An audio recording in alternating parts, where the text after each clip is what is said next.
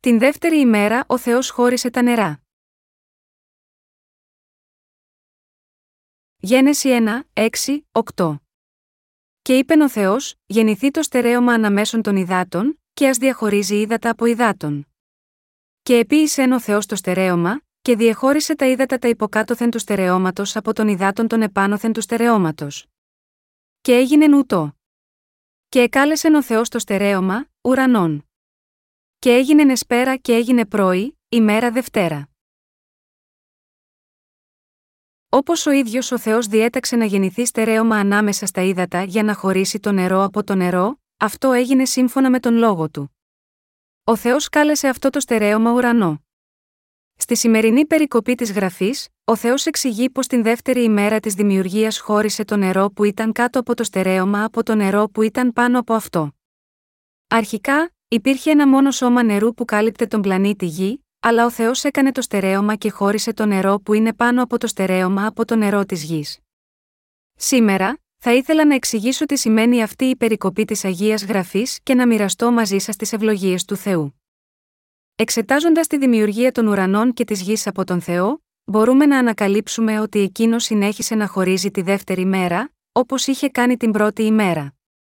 Το πνευματικό μήνυμα του έργου του Θεού τη δεύτερη μέρα είναι το εξής: Είναι εξαιρετικά σημαντικό να διακρίνουμε τον λόγο του Θεού από τους πονηρούς λόγους του Σατανά. Με άλλα λόγια, ο Θεός λέει σε εμάς ότι πρέπει να έχουμε την πίστη που χωρίζει πνευματικά το νερό που είναι πάνω από τον ουρανό από το νερό της γης. Όταν δημιούργησε ο Θεός τους ουρανούς και την γη, χώρισε το νερό που είναι πάνω από το στερέωμα από το νερό που είναι κάτω από το στερέωμα. Το έπραξε για να μας πει ότι εάν θέλουμε να έχουμε αληθινή πίστη, πρέπει πρώτα να πιούμε το νερό που είναι πάνω από το στερέωμα. Πρέπει να αναγνωρίσουμε το πνευματικό νόημα πίσω από τον λόγο για τον οποίο ο Θεός χώρισε έτσι το νερό.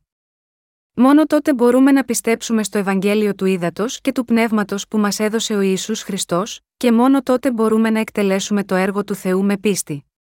Για να το πούμε διαφορετικά, η σημερινή περικοπή της Αγίας Γραφής λέει σε εμάς ότι εάν δεν μπορούμε να διακρίνουμε και να χωρίσουμε τον λόγο του Θεού από τους λόγους του Σατανά, θα παραμείνουμε για πάντα ανίκανοι να μπούμε στο καθεστώς του Θεού.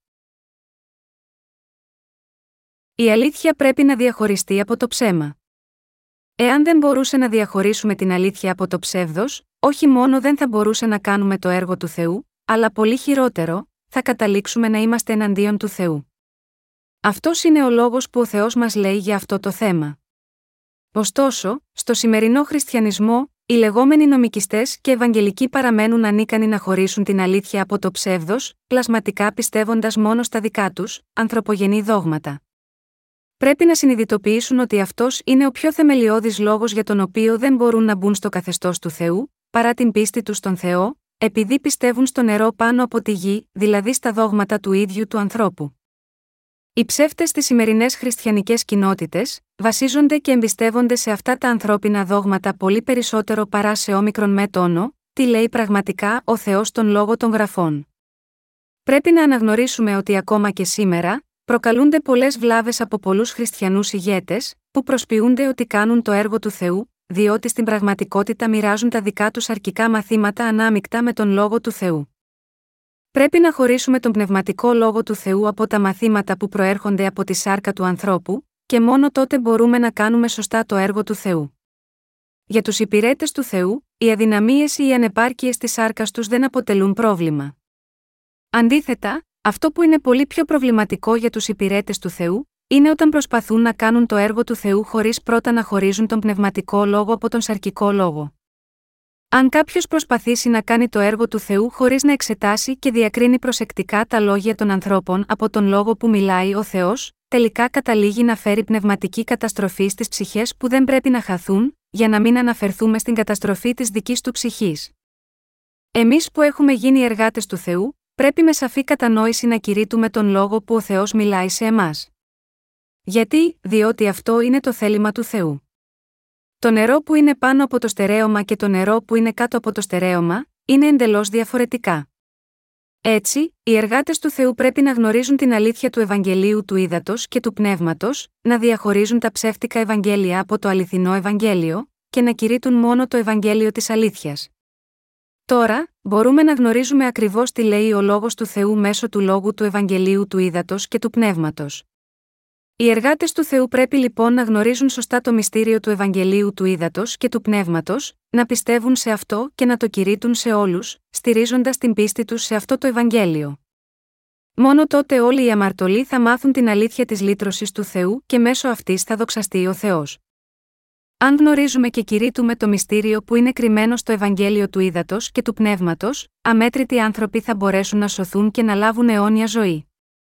Όλοι όσοι συνειδητοποιούν και πιστεύουν στο νερό που είναι πάνω από το στερέωμα, που κηρύχθηκε από εμάς δηλαδή την αλήθεια του Ευαγγελίου του Ήδατος και του Πνεύματος σίγουρα θα ελευθερωθούν από την αμαρτία και τη σύγχυση. Για να γίνει αυτό στην πραγματικότητα, οι υπηρέτες του Θεού πρέπει να μπορούν να κηρύξουν τον λόγο του πνεύματος, διαχωρίζοντάς τον από τα λόγια της σάρκας.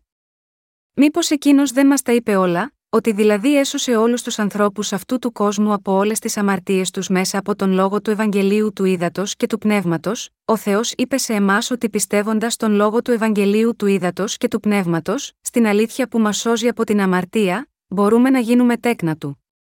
Επομένως, πρέπει να γνωρίζουμε ξεκάθαρα τον λόγο του Ευαγγελίου του Ήδατος και του Πνεύματος, και πρέπει να τον κηρύττουμε σε όλους με πίστη. Πρέπει να διαχωρίσουμε το αληθινό Ευαγγέλιο από τα ψεύτικα Ευαγγέλια, και να στηρίξουμε την πίστη μας στο αληθινό Ευαγγέλιο, κηρύττοντάς το σε όλους όσους λαχταρούν την αλήθεια του Θεού.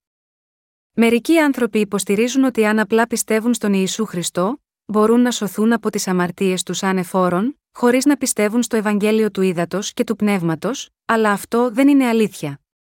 Όσοι δεν ξέρουν την αλήθεια του Ευαγγελίου του Ήδατος και του Πνεύματος, λένε: Κάποιος μπορεί να σωθεί από την αμαρτία απλώς πιστεύοντας τυφλά στον Ιησού Χριστό. Αυτό είναι ψέμα. Στην πραγματικότητα, αυτό δεν συμβαίνει. Ενώ ο διάβολος δεν ενδιαφέρεται για τους ανθρώπους που πιστεύουν στον Ιησού Χριστό, εξακολουθεί να προσπαθεί να τους οδηγήσει σε καταστροφή, εμποδίζοντάς τους να δεχτούν την τέλεια άφεση της αμαρτίας. Αυτό είναι ένα από τα πιο πονηρά τεχνάσματά του. Ο Σατανάς είναι αρκετά έξυπνος για να χρησιμοποιήσει ακόμα και την ονομαζόμενη Εκκλησία του Θεού, για να βάλει τους ανθρώπους στον δρόμο της καταστροφής με τον πιο σίγουρο τρόπο, απαιτώντας από αυτούς νομικήστικη πίστη και δένοντάς τους σε αμαρτία. Ο απότερος στόχος του διαβόλου είναι να διαδώσει ψεύτικα Ευαγγέλια ακόμα και στον χριστιανισμό, έτσι ώστε ακόμα και οι χριστιανοί να μην γνωρίζουν το Ευαγγέλιο του ύδατο και του πνεύματος, και τελικά να καταστραφούν όλοι για τις αμαρτίες τους. Καθώς ο μισθός της αμαρτίας είναι θάνατος, το έργο του διαβόλου είναι επίσης έργο θανάτου. Ο διάβολος είναι αριστοτεχνικά εξειδικευμένος στο να κάνει αμέτρητους ανθρώπους να παρασύρονται μακριά από την αλήθεια του Θεού, κάνοντάς τους να ακούνε μόνο τα λόγια των ψεύτικων Ευαγγελίων που ικανοποιούν τις επιθυμίες της σάρκας τους. Εκεί βρίσκεται ο τελικός σκοπός του διαβόλου. Γνωρίζοντας την αλήθεια του Ευαγγελίου του Ήδατος και του Πνεύματος που μας έχει δώσει ο κύριος, και πιστεύοντας σε αυτήν, πρέπει όλοι να ξεφύγουμε από τα πονηρά τεχνάσματα του ψεύτη διαβόλου και να σωθούμε. Επομένως, πρέπει να αναγνωρίσουμε ότι οι υπηρέτες του διαβόλου τρέφουν τις ψυχές των ανθρώπων με τους λόγους του Σατανά, αναμειγνύοντάς τους με τον λόγο του Θεού, οδηγώντας τους έτσι στο θάνατο. Τι έχει προκύψει από αυτή την ανάμειξη των διδασκαλιών του διαβόλου με τον λόγο του Θεού, αντιπροσωπευτικά αυτού του γεγονότος είναι τα ψεύτικα Ευαγγέλια.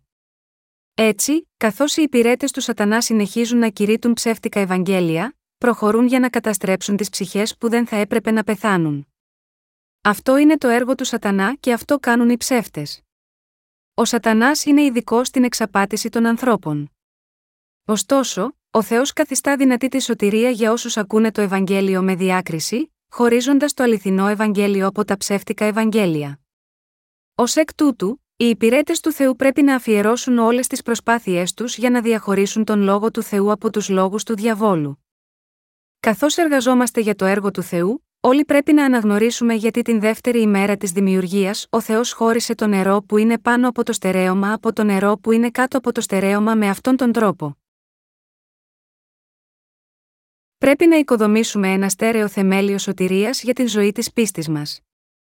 Όσοι προκαλούν τα μεγαλύτερα προβλήματα για το έργο του Θεού είναι εκείνοι που το εκτελούν με επιμονή αλλά απερίσκεπτα, χωρίς να ξέρουν πώς να διακρίνουν τον λόγο του Θεού από τα λόγια των ανθρώπων. Και αυτό πρέπει να γίνει σαφές. Πρέπει να αναγνωρίσουμε πως όταν αυτοί που αποκαλούν τους εαυτούς τους εργάτες του Θεού, κηρύττουν τον λόγο του Θεού με τα λόγια των ανθρώπων, αυτό και μόνο γίνεται το μεγαλύτερο εμπόδιο για το έργο του Θεού για τη σωτηρία των ψυχών. Για τους λεγόμενους υπηρέτες του Θεού, το να κηρύξουν τον λόγο του Θεού ανάμεικτο με τους λόγους του Σατανά, είναι η μεγαλύτερη πλάνη της διακονίας τους. Για παράδειγμα, όταν αναφέρουν την περικοπή από το Ιωάννη Σκεφ. 13, όπου Ιησούς έπλυνε τα πόδια του Πέτρου, ερμηνεύουν και διδάσκουν ότι αυτή σημαίνει, όπως ο κύριος είπε στον Πέτρο ότι όσοι είναι λουσμένοι πρέπει μόνο να πλύνουν τα πόδια τους, έτσι πρέπει να πλένουμε τις αμαρτίες μας καθημερινά με τις προσευχές μετάνοιά μας. Μέσα από αυτή την περικοπή, πολλοί ψεύτικοι λειτουργοί θα μπορούσαν να εξαπατήσουν τους αφελείς πιστούς επιμένοντας στι προσευχές μετάνοιας. Πράγματι, εάν δεν είχαμε δεχτεί την άφεση των αμαρτιών μας και δεν είχαμε αναγεννηθεί από τον λόγο του Ευαγγελίου του Ήδατος και του Πνεύματος, θα ήμασταν εξαπατημένοι από τους ψεύτες που επικρατούν αυτή την εποχή και δεν θα είχαμε άλλη επιλογή από το να προοριστούμε για τον τόπο της καταστροφής. Όσοι δεν έχουν πνευματική διάκριση, το έχουν παρεξηγήσει αυτό και διδάσκουν λανθασμένα ότι οι άνθρωποι πρέπει να πλένονται από τις αμαρτίες τους καθημερινά. Ωστόσο, οι υπηρέτες του Θεού που πιστεύουν στο Ευαγγέλιο του Ήδατος και του Πνεύματος, δεν ερμηνεύουν αυτή την περικοπή σαν αυτούς τους ψεύτικους κήρυκες. Διδάσκουν πως όταν ο Ιησούς Χριστός βαφτίστηκε από τον Ιωάννη τον Βαπτιστή στον ποταμό Ιορδάνη, ανέλαβε όλες τις αμαρτίες αυτού του κόσμου μια για πάντα, πήγε στον Σταυρό, σταυρώθηκε χύνοντας το αίμα του και με αυτόν τον τρόπο μας έσωσε από όλες τις αμαρτίες μας μια για πάντα. Ο Ισού Χριστός είναι ο σωτήρας που μια για πάντα έχει πλύνει όλες τις αμαρτίες αυτού του κόσμου με το Ευαγγέλιο του Ήδατος και του Πνεύματος. Η βίβλος λέει ότι αυτό το Ευαγγέλιο του Ήδατος και του Πνεύματος είναι η αλήθεια. Ερχόμενος Σίγμα, αυτή τη γη ενσαρκωμένος, ο Ισού Χριστός αφαίρεσε εντελώς όλες τις αμαρτίες μας μια για πάντα, από την αρχή μέχρι το τέλος, μέσω της αλήθειας του Ευαγγελίου του Ήδατος και του Πνεύματος. Όταν ο Ισού Χριστός ήρθε σε αυτή τη γη, βαφτίστηκε μια φορά από τον Ιωάννη τον Βαπτιστή. Έτσι επομίστηκε όλες τις αμαρτίες αυτού του κόσμου, καταδικάστηκε για τις αμαρτίες μας με το να σταυρωθεί και να χύσει το αίμα του μέχρι θανάτου, και αναστήθηκε από τους νεκρούς, και έγινε για πάντα ο σωτήρας όλων όσων πιστεύουν στο Ευαγγέλιο του Ήδατος και του Πνεύματος. Όταν ο Ισού έπλυνε τα πόδια των μαθητών, όπως διαβάζουμε στο Ιωάννη Σκεφ. 13. Μιλούσε για το Ευαγγέλιο του Ήδατος και του Πνεύματος, την σωτηρία της αλήθειας, ότι δηλαδή είχε ήδη πλύνει όλες τις αμαρτίες των μαθητών, ακόμα και αυτές που θα διαπραχθούν στο μέλλον. Παρόλα αυτά, αμέτρητοι άνθρωποι δεν συνειδητοποιούν ακόμα την αλήθεια της σωτηρίας, επειδή δεν έχουν βρει το αληθινό Ευαγγέλιο του Θεού, το Ευαγγέλιο του Ήδατος και του Πνεύματος. Όσοι τρέφονται μόνο με τον λόγο του Θεού, που βρίσκεται πάνω από το στερέωμα, αρνούνται να πιούν το νερό που βρίσκεται κάτω από αυτό. Ωστόσο, όσοι έχουν πιει μόνο το νερό που είναι κάτω από το στερέωμα, δεν θέλουν να πίνουν το καθαρό νερό που βρίσκεται πάνω από το στερέωμα. Ο Ιησούς Χριστός είπε: Και ουδή αφού πει ίνων παλαιών, θέλει ευθύς νέων διότι λέγει ο παλαιός είναι καλύτερος Λουκάς 5 και 39. Στον πραγματικό κόσμο, το παλιό κρασί είναι καλύτερο. Όποιος έχει δοκιμάσει παλιό κρασί, είναι σχεδόν απίθανο να θέλει να πιει νέο κρασί που μόλις έχει ζυμωθεί. Ωστόσο, στον πνευματικό τομέα, αυτό είναι εντελώς αντίθετο. Όταν εξετάζουμε την ιστορία της ανθρωπότητας, μπορούμε να διαπιστώσουμε ότι ανεξάρτητα από το πόσο παλιές μπορεί να είναι οι φιλοσοφικές και θρησκευτικές διδασκαλίες που έχουν βγει από τις σκέψεις του ανθρώπου, είναι εντελώς αντίθετες με τον λόγο του Θεού. Ανεξάρτητα από το πόσο παλιές οι βαθιστόχαστες μπορεί να φαίνονται οι φιλοσοφίες και οι ιδέες αυτού του κόσμου, δεν είναι τίποτε περισσότερο από διδασκαλίες σκουπίδια, ασύμβατες με την πραγματική αλήθεια της σωτηρίας που ελευθερώνει τους ανθρώπους από την αμαρτία, το Ευαγγέλιο του Ήδατος και του Πνεύματος. Το Ευαγγέλιο του Ήδατος και του Πνεύματος, το οποίο είναι ο λόγος του Θεού, είναι ο αληθινός λόγος της ζωής που ελευθερώνει τους ανθρώπους από την αμαρτία. Επομένως, όσοι πιστεύουν στον δοσμένο από τον Θεό λόγο του Ευαγγελίου του Ήδατος και του Πνεύματος πάνω από τις παραδοσιακές διδασκαλίες των θρησκειών του κόσμου, είναι σοφοί. Ανεξάρτητα από το πόσο ειλικρινά μπορούν να σκέφτονται και να πιστεύουν οι άνθρωποι στον Ιησού Χριστό ω σωτήρα τους, αν δεν κάνουν τη σύνδεση μεταξύ του βαπτίσματος που ο κύριος έλαβε από τον Ιωάννη τον Βαπτιστή και του αίματος που έχησε στον Σταυρό, και δεν στηρίζουν την πίστη τους και στα δύο αυτά, πρόκειται να εξαπατηθούν από ψεύτες και να χαθούν. Αν αυτό συμβεί σε εμάς, τότε είμαστε επίσης αναγκασμένοι να παρασυρθούμε μακριά από την ευλογία της αιώνιας ζωής του Θεού. Είναι πράγματι κατάρα για τους ανθρώπους να προσπαθούν να κάνουν το έργο του Θεού, Παρ όλο που αυτοί οι ίδιοι δεν ξέρουν το Ευαγγέλιο του ύδατο και του πνεύματος, και ως εκ τούτου δεν έχουν σωθεί. Στην πραγματικότητα καταστρέφουν το έργο του Θεού, παρά το υπηρετούν. Με άλλα λόγια, αν κάποιος από τους σημερινούς χριστιανούς που ομολογούν ότι πιστεύουν στον Ιησού Χριστό ως σωτήρα τους, δεν έχει πίστη στο Ευαγγέλιο του ύδατο και του πνεύματος, τότε δεν κάνει το έργο του Θεού αλλά το έργο του Σατανά. Τέτοιοι ποιμένες δεν κάνουν το έργο του Θεού, αλλά αντίθετα διακονούν επιμελώς μόνο για να ικανοποιήσουν τις επιθυμίες τους.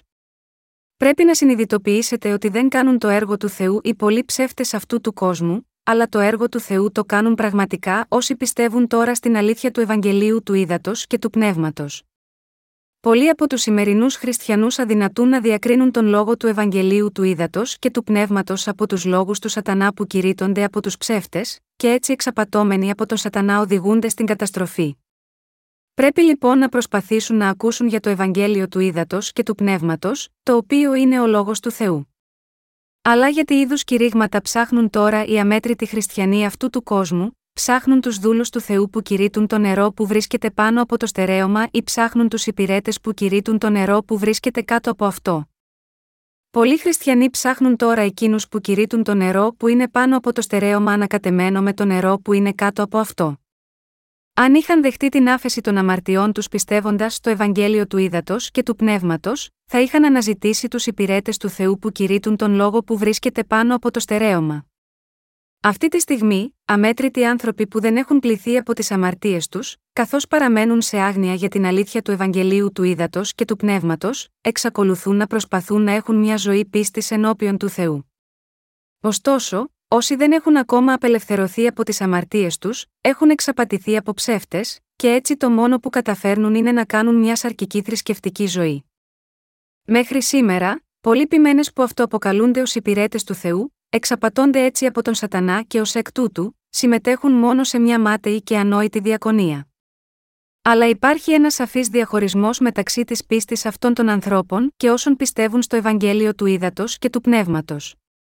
Μέσα στις καρδιές εκείνων που πιστεύουν σε ένα ψεύτικο Ευαγγέλιο και όχι στο Ευαγγέλιο του Ήδατος και του Πνεύματος του Χριστού, βλέπουμε ότι δεν κατοικεί το άγιο πνεύμα. Αν και προς το παρόν πιστεύουν στον Ιησού ως σωτήρα τους, το άγιο πνεύμα δεν μπορεί να έρθει επάνω τους, επειδή η αλήθεια του Ευαγγελίου του Ήδατος και του Πνεύματος δεν είναι μέσα τους. Ο λόγος είναι ότι εξακολουθούν να μένουν στο σκοτάδι, μη γνωρίζοντα ότι ο Ευαγγελικός λόγος του ύδατο και του πνεύματος είναι η πραγματική αλήθεια της άφεσης της αμαρτίας. Με άλλα λόγια, αυτό συμβαίνει επειδή εξακολουθούν να έχουν αμαρτία στις καρδιές τους. Αντίθετα, στις καρδιές των αναγεννημένων, που έχουν καθαριστεί από όλες τις αμαρτίες τους με πίστη στο Ευαγγέλιο του ύδατο και του πνεύματος, υπάρχει το άγιο πνεύμα. Έτσι, χάρη στο άγιο πνεύμα που κατοικεί στις καρδιές τους, μπορούν να διακρίνουν τα λόγια των ανθρώπων από τον λόγο του Θεού. Ω εκ τούτου, μπορούν να κηρύξουν σωστά τον λόγο του Θεού και, καθώς πιστεύουν στον λόγο της αλήθειας, μπορούν επίσης να εδραιώσουν τη βασιλεία του. Οι δίκαιοι μπορούν να διακρίνουν τους λόγους του Σατανά από τον λόγο του Θεού, και μέσω αυτής της αληθινής πίστης μπορούν να κηρύξουν το πραγματικό Ευαγγέλιο της σωτηρίας. Όσοι σκεπάζουν τη δόξα του Θεού μέχρι σήμερα, είναι εκείνοι που δεν γνωρίζουν την αλήθεια του Ευαγγελίου του Ήδατος και του Πνεύματος. Δεν έχουν καμία σχέση με τον Θεό. Είναι τόσο μακριά από τον Θεό. Αποτελεί μεγάλη τραγωδία το γεγονός ότι υπάρχουν πολλοί τέτοιοι ποιμένε γύρω μας. Αν και αυτοί οι άνθρωποι ισχυρίζονται ότι κάνουν το έργο του Θεού με δική τους θέληση, στην πραγματικότητα κάνουν το έργο του Σατανά και όχι το έργο του Θεού. Αντί να κάνουν το έργο του Θεού, στην πραγματικότητα το βλάπτουν, αλλά το ακόμα πιο σοβαρό πρόβλημα είναι ότι οι ίδιοι δεν το συνειδητοποιούν αυτό. Ένα χαρακτηριστικό τέτοιων ψευτών είναι το γεγονός ότι δεν έχουν γνώση της αλήθειας, αλλά είναι πάντα πολύ απασχολημένοι. Τώρα, πρέπει πρώτα να πιστέψουν στο Ευαγγέλιο του Ήδατος και του Πνεύματος, στο Ευαγγέλιο του Θεού. Τώρα, πρέπει να ακούσουν τον λόγο του Ευαγγελίου του Ήδατος και του Πνεύματος που διαδίδεται από την Εκκλησία του Θεού. Τώρα, το έργο του Θεού πρέπει να ανατεθεί σε εκείνους που πιστεύουν στην αλήθεια του Ευαγγελίου του Ήδατος και του Πνεύματος. Και τώρα, πρέπει και εσείς επίσης να υπηρετήσετε το Ευαγγέλιο της Αλήθειας, μαζί με τους πιστούς του Ευαγγελίου του Ήδατος και του Πνεύματος. Αν ισχυρίζεστε ότι τώρα κάνετε το έργο του Θεού και δεν γνωρίζετε το Ευαγγέλιο του Ήδατος και του Πνεύματος, το Ευαγγέλιο της Αλήθειας, τότε θα πρέπει να ψάξετε ακόμα περισσότερο για το Ευαγγέλιο του Ήδατος και του Πνεύματος, διότι είστε πνευματικά τυφλοί. Ακριβώς όπως είναι ζωτικής σημασίας να βάλουμε ένα σταθερό θεμέλιο κατά την οικοδόμηση ενός σπιτιού, όταν θέλουμε να εκτελέσουμε το έργο του Θεού, πρέπει πρώτα να θέσουμε το θεμέλιο της πίστης μας σωστά, πιστεύοντας το Ευαγγέλιο του Ήδατος και του Πνεύματος. Κάποιος μπορεί να βγει έξω ως εργάτης του Θεού που σώζει τους άλλους, μόνο αφού αυτός ο ίδιος σωθεί μια για πάντα από τις αμαρτίες του. Αν οι άνθρωποι κάνουν τα πάντα προσπαθώντας να γίνουν από μόνοι τους εργάτες του Θεού, χωρίς πρώτα να έχουν σωθεί, τότε στο τέλος η πίστη τους θα καταρρεύσει αναπόφευκτα. Για να γίνετε άνθρωποι της πίστης ενώπιον του Θεού, πρέπει πρώτα να δεχτείτε την άφεση των αμαρτιών σας μέσω της αλήθειας του Ευαγγελίου του Ήδατος και του Πνεύματος, να σωθείτε από όλες τις αμαρτίες σας και να οικοδομήσετε τον οίκο της πίστης σας στο θεμέλιο της αληθινής πίστης, της αληθινής σωτηρίας. Μέσω του λόγου του Θεού, πρέπει πρώτα να θέσουμε τα θεμέλια της σωτηρίας, της αληθινής άφεσης της αμαρτίας, και στη συνέχεια να βαδίσουμε στον δρόμο της πίστης. Έτσι είναι οι σοφοί άνθρωποι ενώπιον του Θεού. Πρέπει όλοι να βρούμε τον αληθινό οίκο της σωτηρίας μέσω της αλήθειας του Ευαγγελίου του Ήδατος και του Πνεύματος, και στη συνέχεια να συμμετέχουμε στην οικοδόμηση της Βασιλείας του Θεού. Τώρα, πρέπει να πιστέψουμε στον Ιησού Χριστό ως σωτήρα μας, ο οποίος ήρθε σε αυτή τη γη με την αλήθεια του Ευαγγελίου του Ήδατος και του Πνεύματος, και πρέπει να περπατήσουμε με τον κύριο. Μόνο τότε μπορούμε να κηρύξουμε το Ευαγγέλιο του κυρίου και να περπατήσουμε μαζί του μέχρι το τέλος. Ακόμα και αν χρειαστεί λίγος χρόνος, πρέπει πρώτα να τοποθετήσουμε σταθερά το θεμέλιο της σωτηρίας στον λόγο της αλήθειας και πάνω σε αυτό το θεμέλιο να χτίσουμε τον οίκο της πίστης στερεός σαν βράχο. Στα μάτια των ανθρώπων μπορεί να φαίνεται τραβηγμένο το να τοποθετηθεί πρώτα το θεμέλιο της σωτηρίας και στη συνέχεια να αρχίσει η ζωή της πίστης, αλλά με τα μάτια της πίστης, μπορούμε να δούμε ότι αυτό είναι πιο σοφό. Πρέπει να οικοδομήσουμε τον οίκο της πίστης μας με την αλήθεια του Ευαγγελίου του Ήδατος και του Πνεύματος.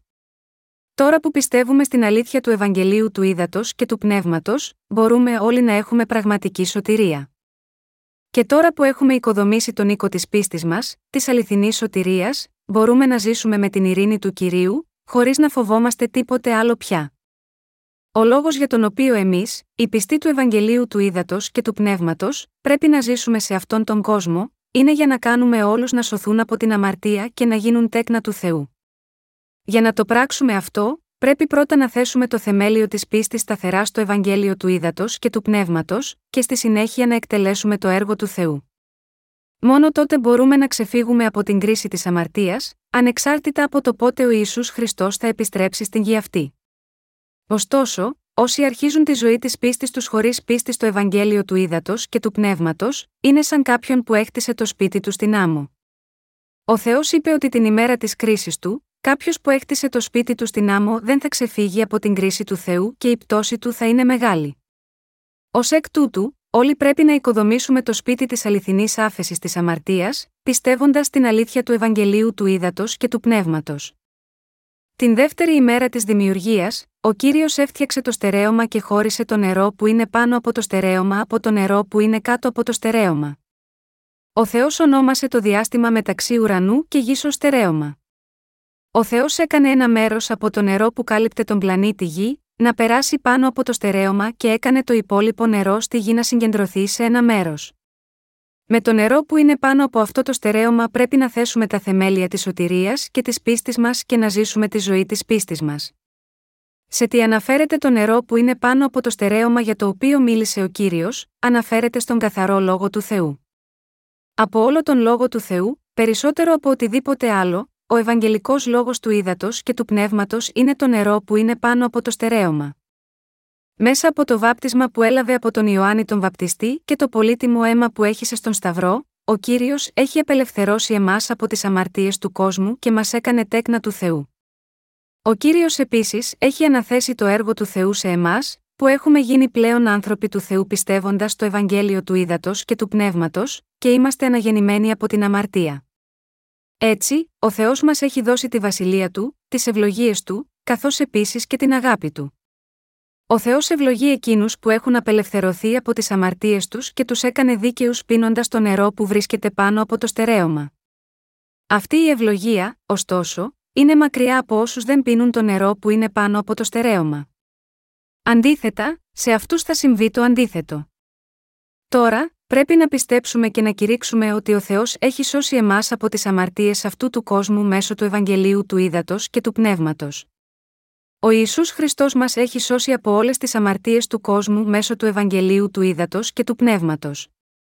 Όταν θέσουμε το θεμέλιο της πίστης που μας σώζει από όλες τις αμαρτίες μας, πρέπει να το χτίσουμε με το Ευαγγέλιο του Ήδατος και του Πνεύματος, και πρέπει επίσης να κηρύξουμε αυτή την αλήθεια και σε άλλους, οδηγώντας τους να πιστέψουν στον Ιησού Χριστό που ήρθε με το νερό και το πνεύμα, και να δοξάσουμε το φως της αλήθειας του Θεού. Από την άλλη πλευρά, όσοι δεν έχουν θέσει τα θεμέλια της σωτηρίας τους στο νερό που βρίσκεται πάνω από το στερέωμα, θα μετατραπούν σε τέκνα καταστροφής.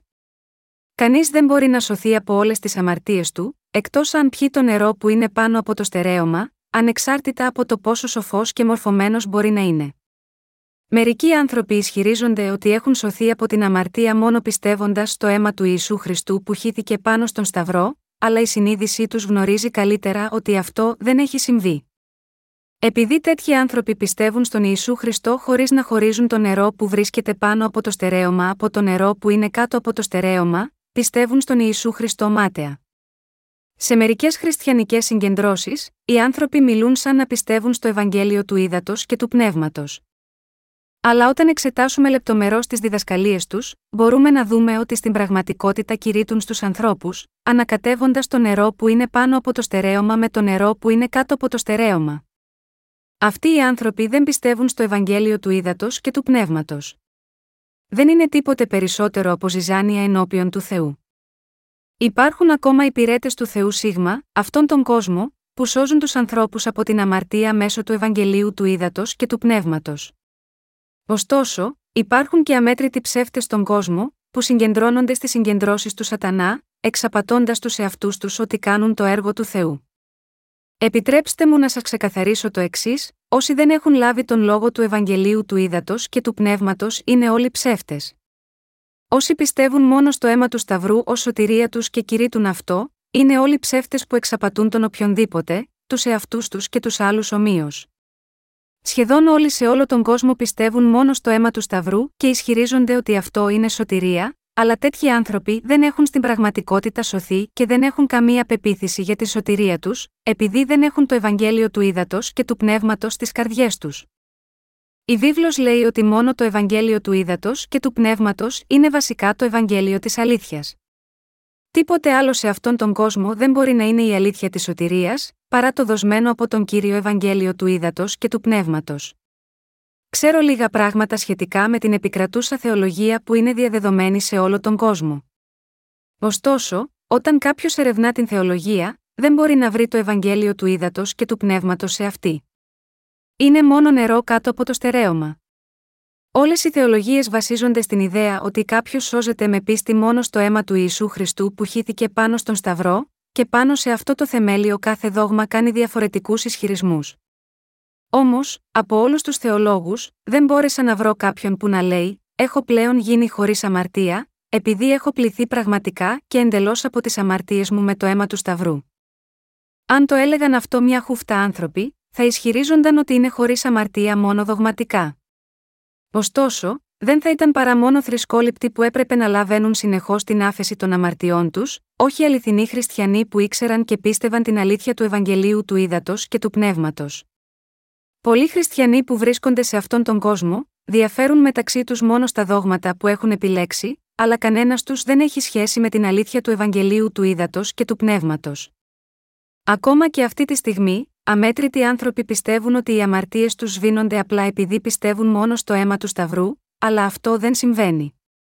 Και για αυτούς τους ανθρώπους, όλες οι αμαρτίες τους είναι σβησμένες μια για πάντα μόνο με πίστη στην αλήθεια του Ευαγγελίου του Ήδατος και του Πνεύματος, διαφορετικά, οι αμαρτίες τους δεν θα εξαφανιστούν ποτέ. Ο λόγος της βίβλου λέει ξεκάθαρα σε όλους μας, ότι πρέπει να δεχτούμε την άφεση των αμαρτιών μας μέσω της αλήθειας του Ευαγγελίου του Ήδατος και του Πνεύματος.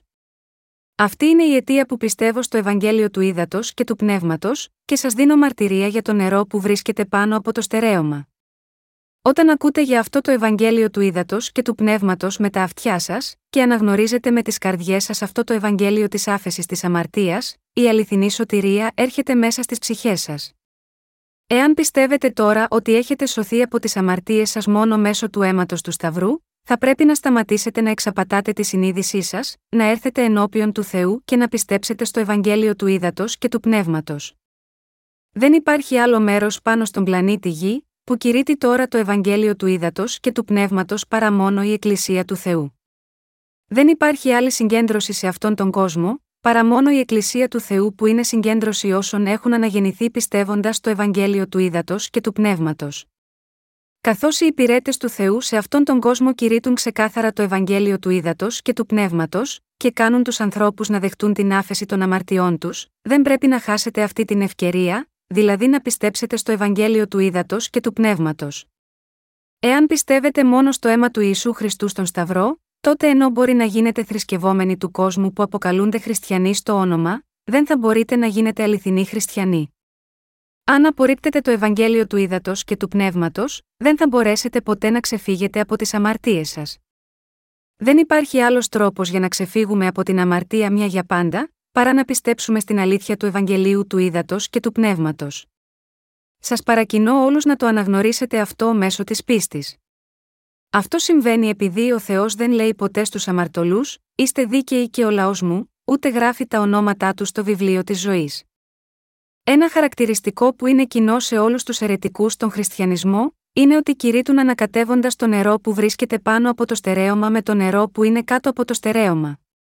Αντίθετα, η αλήθεια του Ευαγγελίου του Ήδατος και του Πνεύματος κηρύττει ότι όλες οι αμαρτίες αυτού του κόσμου μεταφέρθηκαν στο κεφάλι του Ιησού Χριστού μια για πάντα, όταν βαφτίστηκε από τον Ιωάννη τον Βαπτιστή.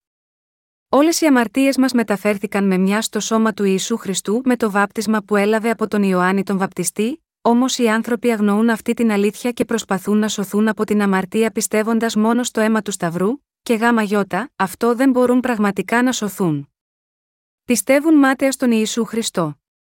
Επειδή πιστεύουμε στο Ευαγγέλιο του Ήδατος και του Πνεύματος, βαφτιζόμαστε στο όνομα του Πατέρα, του Ιού και του Αγίου Πνεύματος, αφού πρώτα έχουμε σωθεί.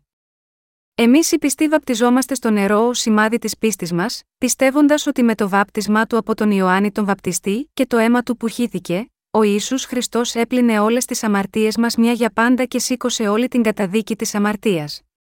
Η βάφτισή μας είναι το σημάδι της πίστης μας στο Ευαγγέλιο του Ήδατος και του Πνεύματος κατά τον ίδιο τρόπο που ο Ιησούς Χριστός βαφτίστηκε. Με αυτό το τελετουργικό εκφράζουμε την πίστη μας στο Ευαγγέλιο του Ήδατος και του Πνεύματος. Η βάπτισή μας στο όνομα του Ιησού Χριστού είναι το σημάδι της πίστης μας που δείχνει αυτό που πιστεύουμε.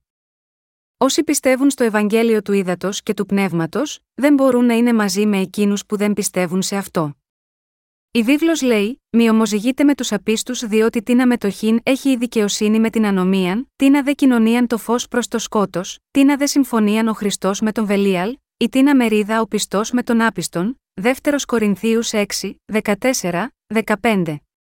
Η Εκκλησία του Θεού είναι μια συγκέντρωση Αγίων που δέχτηκαν την άφεση των αμαρτιών τους και έγιναν Άγιοι πιστεύοντας στο Ευαγγέλιο του Ήδατος και του Πνεύματος, 1 Κορινθίους 1, 2. Έτσι, όσοι δεν πιστεύουν στο Ευαγγέλιο του Ήδατος και του Πνεύματος, δεν μπορούν να είναι μέρος της Εκκλησίας του Θεού.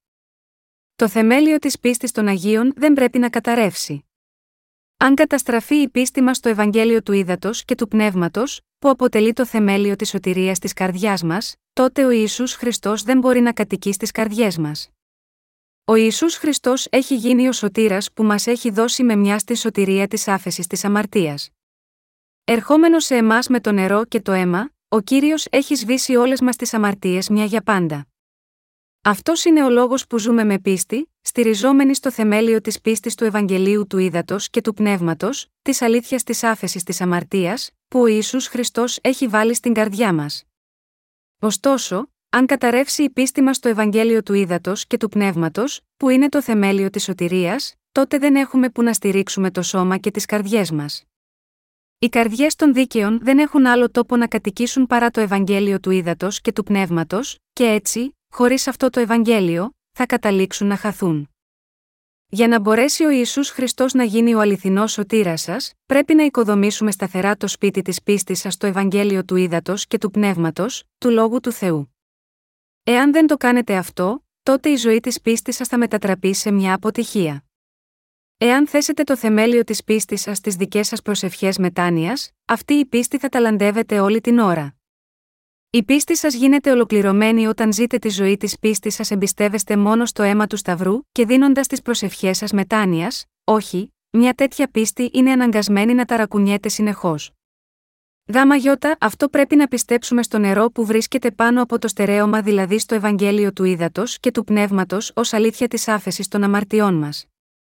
Όσοι ακούνε τα λόγια των ανθρώπων χωρίς να τα ξεχωρίζουν από τον λόγο του Θεού, πρόκειται να απομακρυνθούν από τον Θεό. Πρέπει λοιπόν να χωρίσουμε ξεκάθαρα την αλήθεια από το ψέμα και να πιστεύουμε σε αυτό που είναι αλήθεια. Όσοι πιστεύουν χωρίς να διαχωρίζουν τον λόγο του Θεού από τα λόγια των ανθρώπων, θα χαθούν. Επομένως, πρέπει πάντα να διαχωρίζουμε την αλήθεια της σωτηρίας από το ψέμα, να την διακρίνουμε ξεκάθαρα και να πιστεύουμε μόνο στην αλήθεια. Συγχριστιανοί μου, μπορούν οι αμαρτίες μας να ξεπληθούν χωρίς το βάπτισμα που έλαβε ο Ισού Χριστός από τον Ιωάννη τον Βαπτιστή, όχι, οι αμαρτίες αυτού του κόσμου δεν μπορούν ποτέ να ξεπληθούν χωρίς το Ευαγγέλιο του Ήδατος και του Πνεύματος που μας έδωσε ο Ισού Χριστός. Πώς μπορούμε να πιστεύουμε ότι οι αμαρτίες αυτού του κόσμου πλένονται χωρίς το Ευαγγέλιο του Ήδατος και του Πνεύματος, όταν ο Ισού Χριστός ανέλαβε όλες τις αμαρτίες του κόσμου με το βάπτισμά του από τον Ιωάννη τον Βαπτιστή, ως συνέπεια έχισε το αίμα του, και έτσι εκπλήρωσε τη δικαιοσύνη του Θεού, και όσοι πιστεύουν σε αυτήν την αλήθεια, οι καρδιές τους έχουν πληθεί από όλες τις αμαρτίες τους μια για πάντα. Παρόλο που εξακολουθούμε να διαπράττουμε αμαρτία καθημερινά, όλες οι αμαρτίες μας έχουν πληθεί εντελώς επειδή πιστεύουμε στην αλήθεια του Ευαγγελίου του Ήδατος και του Πνεύματος, και όχι στις δικές μας προσευχές μετάνοιας. Πώς αλλιώς θα μπορούσαν οι αμαρτίες αυτού του κόσμου να πληθούν από την καρδιά σας, βλέποντας μέσω της πίστης μας το Ευαγγέλιο του Ήδατος και του Πνεύματος, οι αμαρτίες μας πλήθηκαν μια για πάντα και έτσι αυτό το γεγονός ανήκει στο παρελθόν. Επειδή πιστεύουμε στο βάπτισμα του Ιησού Χριστού, όλες αυτές οι αμέτρητες αμαρτίες στην καρδιά μας πλήθηκαν μια για πάντα με πίστη. Ο Ιησούς Χριστός βαφτίστηκε από τον Ιωάννη τον Βαπτιστή, Ματθαίος 3, 13, 17. Η λέξη βάπτισμα πρώτα σημαίνει πλήσιμο. Όλες οι αμαρτίες μας πλήθηκαν εντελώς μέσα από το βάπτισμα που έλαβε ο Ιησούς Χριστός. Η λέξη βάπτισμα σημαίνει επίσης ταφή, και επειδή ο Ιησούς Χριστός βαφτίστηκε από τον Ιωάννη τον Βαπτιστή, θα μπορούσε να πεθάνει αμέσως στον Σταυρό λέγοντας: Τετέλεστε. Επομένως, όποιος πιστεύει στο Ευαγγέλιο του Ήδατος και του Πνεύματος πέθανε με τον Ιησού Χριστό και αναστήθηκε πνευματικά μαζί του μέσω της πίστης. Στην παλαιά διαθήκη, όταν ο αρχιερέας Αρών τοποθετούσε τα χέρια του στον τράγο της θυσίας, όλες οι αμαρτίες του λαού του Ισραήλ για ένα ολόκληρο χρόνο περνούσαν πάνω στον τράγο της θυσίας. Ακριβώς έτσι, όταν ο Ισού Χριστός βαφτίστηκε από τον Ιωάννη τον Βαπτιστή, όλες οι αμαρτίες της ανθρωπότητας μεταβιβάστηκαν στον Ιησού Χριστό μια για πάντα. Και ο Ιησούς Χριστός σήκωσε την καταδίκη της αμαρτίας στη θέση μας. Χωρίς το βάπτισμα που έλαβε ο Ιησούς Χριστός από τον Ιωάννη τον Βαπτιστή, δεν θα μπορούσαμε ποτέ να εξηλαιωθούμε από τις αμαρτίες του κόσμου. Παρόμοια, στο κεφάλαιο 1 του βιβλίου της Γένεσης, ο Θεός ήδη μαρτυρεί για το Ευαγγέλιο του Ήδατος και του Πνεύματος, που είναι το νερό πάνω από το στερέωμα. Πρέπει να διαχωρίσουμε ξεκάθαρα το νερό που βρίσκεται πάνω από το στερέωμα από το νερό που βρίσκεται κάτω από αυτό, και πρέπει να πιστεύουμε μόνο στο Ευαγγέλιο του Ήδατος και του Πνεύματος, το νερό που είναι πάνω από το στερέωμα. Ο Ισού είπε στο Ματθαίος 7, 21, 23, Δεν θέλει εισέλθει στην βασιλεία των ουρανών πασολέγων προς εμέ, κύριε, κύριε, αλ ο πράτον το θέλημα του πατρός μου του εν της ουρανής. Πολλοί θέλουν συνειπεί προς εμέ εν εκείνη τη ημέρα, κύριε, κύριε, δεν προεφητεύσαμεν εν το ονόματί σου, και εν το ονόματί σου εξεβάλλομεν δαιμόνια, και εν το ονόματί σου εκάμωμεν θαύματα πολλά, και τότε θέλω ομολογήσει προς αυτούς ότι ποτέ δεν σας εγνώρισα εφεύγεται από εμού οι εργαζόμενοι την ανομίαν. Την τελευταία ημέρα, θα υπάρχουν αμέτρητοι άνθρωποι οι οποίοι, παρά την πίστη τους στον Ιησού Χριστό, θα πρέπει να ρηχτούν στον Άδη. Πριν κάποια χρόνια, ίδρυσα μια εκκλησία σε μια παραθαλάσσια πόλη που ονομάζεται Τσάνγκαν, που βρίσκεται στη νότια ακτή της Κορέας και διακόνησα εκεί. Νίκιασα ένα διαμέρισμα στον τρίτο όροφο ενός μεγάλου κτηρίου που βρισκόταν στην εμπορική περιοχή και άρχισα την διακονία μου. Επειδή ήμουν νέος στην πόλη, δεν κατάλαβα καν ότι υπήρχε μια άλλη εκκλησία με το ίδιο όνομα με την εκκλησία που ίδρυσα. Μια μέρα, ένας πάστορας και η σύζυγός του ήρθαν να με δουν αργά το βράδυ. Όταν τους ρώτησα, τι σας φέρνει εδώ, ο πάστορας απάντησε: Μα συγχωρείτε, αλλά εγώ είμαι ο πάστορας της τάδε εκκλησίας και ήρθα εδώ με μερικά λόγια νουθεσίας, καθώς έχει δημιουργηθεί μια νέα εκκλησία με το ίδιο όνομα με την εκκλησία μου. Ο πάστορας μου εξήγησε ότι είχε ήδη υπηρετήσει με αυτό το όνομα της Εκκλησίας για μεγάλο χρονικό διάστημα και ότι μια άλλη Εκκλησία που χρησιμοποιεί το ίδιο όνομα θα προκαλούσε μεγάλη σύγχυση, όπως όταν ένα γράμμα παραδίδεται σε λάθος διεύθυνση. Έτσι, μου ζήτησε να αλλάξω το όνομα της Εκκλησίας μου. Συνεπώς, τον ρώτησα, επισημένοντας ότι η διεύθυνση και η ονομασία της Εκκλησίας ήταν διαφορετικά. Του είπα: Μπορώ να καταλάβω πω κάποιοι άνθρωποι θα μπορούσαν να μπερδευτούν, αν το δόγμα της Εκκλησίας ήταν ίδιο, αλλά επειδή η διεύθυνση και το δόγμα της Εκκλησίας είναι διαφορετικά, αυτό δεν είναι αρκετά σαφές ώστε να μην μπερδεύονται, κοιτάξτε εκεί στην ταμπέλα μας. Δεν είναι η δική μας διεύθυνση και το δόγμα της Εκκλησίας διαφορετικά από τα δικά σας, αλλά αυτός ο πάστορας άρχισε να δείχνει το πείσμα του και συνέχισε να επιμένει, και πάλι, θα πρέπει να αλλάξετε το όνομα της Εκκλησίας σας. Αφού μίλησα με αυτό το ζευγάρι για κάποιο διάστημα στην Εκκλησία, τους προσκάλεσα στο γραφείο μου. Σερβίροντάς τους τσάι, τους είπα: Θα το σκεφτώ λίγο παραπάνω το θέμα αυτό. Θα αλλάξω το όνομα αν αποφασίσω ότι θα ήταν καλύτερο, αλλά σε αυτή την περίπτωση θα πρέπει να σας ζητήσω αποζημίωση. Εάν αλλάξει το όνομα της Εκκλησίας μου, η ταμπέλα της θα πρέπει να αλλάξει και θα πρέπει να εκτυπωθούν νέα φυλάδια. Χρειάζεται πολλή δουλειά και σημαντικό κόστος για να ενημερώσουμε τους άλλους για την αλλαγή μας. Μπορείτε να τα αποζημιώσετε όλα αυτά, αλλά αυτό είναι κάτι που πρέπει να αποφασίσω μετά από πολλή σκέψη. Εν πάση περιπτώσει, εσείς έχετε αμαρτία, εδεσιμότατε, κάπως μπερδεμένος από την ξαφνική μου ερώτηση, ο πάστορας απάντησε: Δεν έχω αμαρτία. Τον ρώτησα πάλι, πω δεν έχετε αμαρτία, δεν έχω αμαρτία επειδή πιστεύω στο αίμα του Ιησού Χριστού. Αλλά δεν πράτετε ξανά αμαρτίες, εξακολουθείτε να μην έχετε αμαρτία, ακόμα και αν αμαρτάνετε πάλι, εξακολουθώ να μην έχω αμαρτία. Όταν πράτετε αμαρτία, λοιπόν, δεν κάνετε προσευχές μετάνοιας, κάνω. Μόλις είπατε ότι δεν έχετε αμαρτία και όμως κάνετε προσευχές μετάνοιας όποτε πράτετε αμαρτία, πώς στη συνέχεια προσεύχεστε όταν μετανοείτε, ζητάτε από τον Θεό να πλύνει τις αμαρτίες σας ή απλά τον ευχαριστείτε που τις έχει πλύνει, του ζητώ να τις πλύνει, φυσικά. Δεν είναι αυτό η απόδειξη στο γεγονός ότι υπάρχει αμαρτία στην καρδιά σας, μπορεί να μπήκατε στην εκκλησία μου για να συζητήσετε το πρόβλημα του ονόματός της, αλλά πραγματικά δεν πρέπει να επιστρέψετε έτσι, με άδεια χέρια. Από εκεί και πέρα, εξήγησα λεπτομερώς το Ευαγγέλιο του Ήδατος και του Πνεύματος, και παρόλο που χρειάστηκε κάποιο χρονικό διάστημα, ο πάστορας και η σύζυγός του πίστεψαν σε αυτό. Έτσι, αποφάσισαν να τερματίσουν όλες τις προηγούμενες διακονίες τους και να υπηρετήσουν το Ευαγγέλιο του Ήδατος και του Πνεύματος, ζητώντας από εμένα να τους καθοδηγήσω. Δυστυχώς, όμως, άκουσα ότι ο Πάστορας εντάχθηκε τελικά σε μια σύναξη εκείνων που πιστεύουν μόνο στο αίμα του Σταυρού και ως εκ τούτου, η σωστή θεμελίωση της πίστης κατέρευσε. Παρόλο που με τον λόγο του Θεού χώρισα το νερό που είναι πάνω από το στερέωμα από το νερό που είναι κάτω από το στερέωμα για αυτόν τον Πάστορα, ο Σατανάς ανακάτεψε το Ευαγγέλιο του ύδατο και του πνεύματος που έλαβε ο Πάστορας, με ένα ψεύτικο Ευαγγέλιο και να βάγισε εντελώς την πίστη του. Ο Θεός δεν εγκρίνει απλώς οποιοδήποτε Ευαγγέλιο. Πρέπει να κατανοήσουμε τι σημαίνει όταν η βίβλος λέει ότι ο Θεός χώρισε το νερό που είναι πάνω από το στερέωμα από το νερό που είναι κάτω από το στερέωμα, και πρέπει να το ακολουθήσουμε με πίστη. Πρέπει τώρα να συνειδητοποιήσουμε ότι εάν λέμε ότι οποιοδήποτε Ευαγγέλιο είναι σωστό, τότε πνευματικά μιλώντας, θα καταλήξουμε να αναβαγίσουμε εντελώς. Το πρόβλημα είναι η αδυναμία της πίστης μας, όχι ο λόγος του Θεού. Ο λόγος της αλήθειας του Θεού είναι τέλειος και αμετάβλητος. Ο λόγος του Θεού είναι αληθινός και πλήρης. Με αυτό το δεδομένο, οι άνθρωποι δεν μπορούν να ενοχοποιούν τον λόγο του Θεού, ότι είναι αντιφατικός, μόνο και μόνο επειδή είναι αδύναμοι. Αντίθετα, πρέπει να πιστεύουν μόνο στο Ευαγγέλιο του Ήδατος και του Πνεύματος. Ο κύριος είπε: Εγώ είμαι η οδός και η αλήθεια και η ζωή. Ο λόγος του Θεού είναι η αλήθεια. Αυτό που ο κύριος είπε είναι η αλήθεια. Είναι η ζωή. Είναι η οδός. Ένα ιδιαίτερο χαρακτηριστικό που είναι κοινό σε όλους τους ψεύτες, είναι ότι ποτέ δεν κηρύττουν το Ευαγγέλιο του ύδατο και του πνεύματος, αλλά έχουν απλώ αιμονή για να προσελκύσουν όλο και περισσότερους ανθρώπους κοντά τους.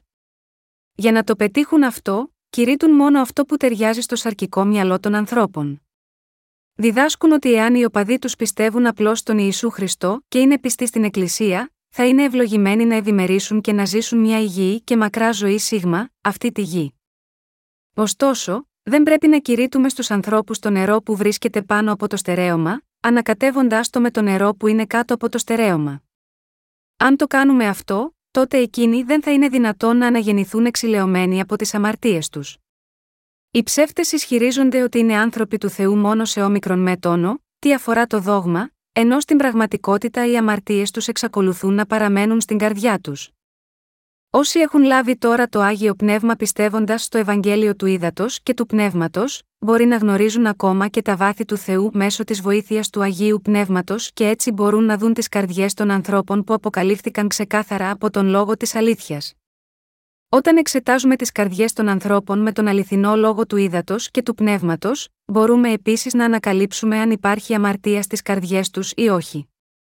Δεδομένου ότι ο Θεός έχει δώσει πίστη, σοφία και πνευματική διάκριση σε όσους πιστεύουν στο Ευαγγέλιο του ύδατο και του πνεύματος, μπορούμε εύκολα να διακρίνουμε αν κάποιος είναι αμαρτωλός ή δίκαιος άνθρωπος, απλά και μόνο κοιτάζοντας τα μάτια του και έχοντας μια σύντομη συζήτηση μαζί του.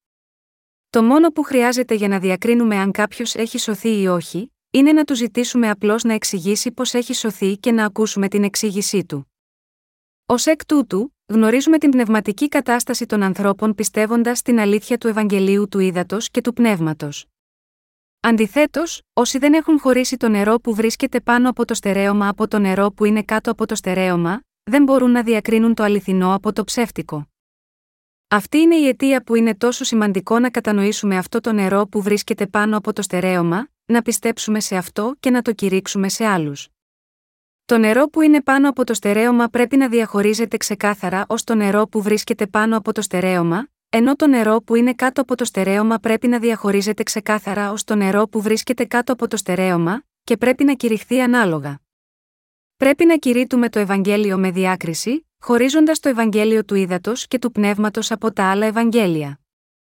Πρέπει να χωρίσουμε τους λόγους του διαβόλου από τον λόγο του Θεού, κηρύττοντας μόνο τον λόγο του Θεού. Δεν πρέπει ποτέ να ανακατεύουμε την αλήθεια με τα ψέματα. Ο Θεός λέει: Εις τον αγρόν σου δεν θέλεις σπήρη ετεροειδή σπέρματα, Λεβιτικό 19 και 19. Όπως ο Θεός διατάζει να μην σπείρουμε ένα χωράφι με μεικτό σπόρο, πρέπει να κηρύττουμε ξεκάθαρα μόνο το Ευαγγέλιο του ύδατο και του πνεύματος που πιστεύουμε. Πρέπει να κηρύττουμε μόνο τον γραπτό λόγο του Θεού. Μερικοί άνθρωποι ρωτούν, μήπως αυτό σημαίνει ότι το πλήσιμο των αμαρτιών μας επιτυγχάνεται μόνο μέσω του βαπτίσματος, οι αμαρτίες της ανθρωπότητας πλένονται με το βάπτισμα του Ιησού Χριστού και το αίμα τους στον Σταυρό.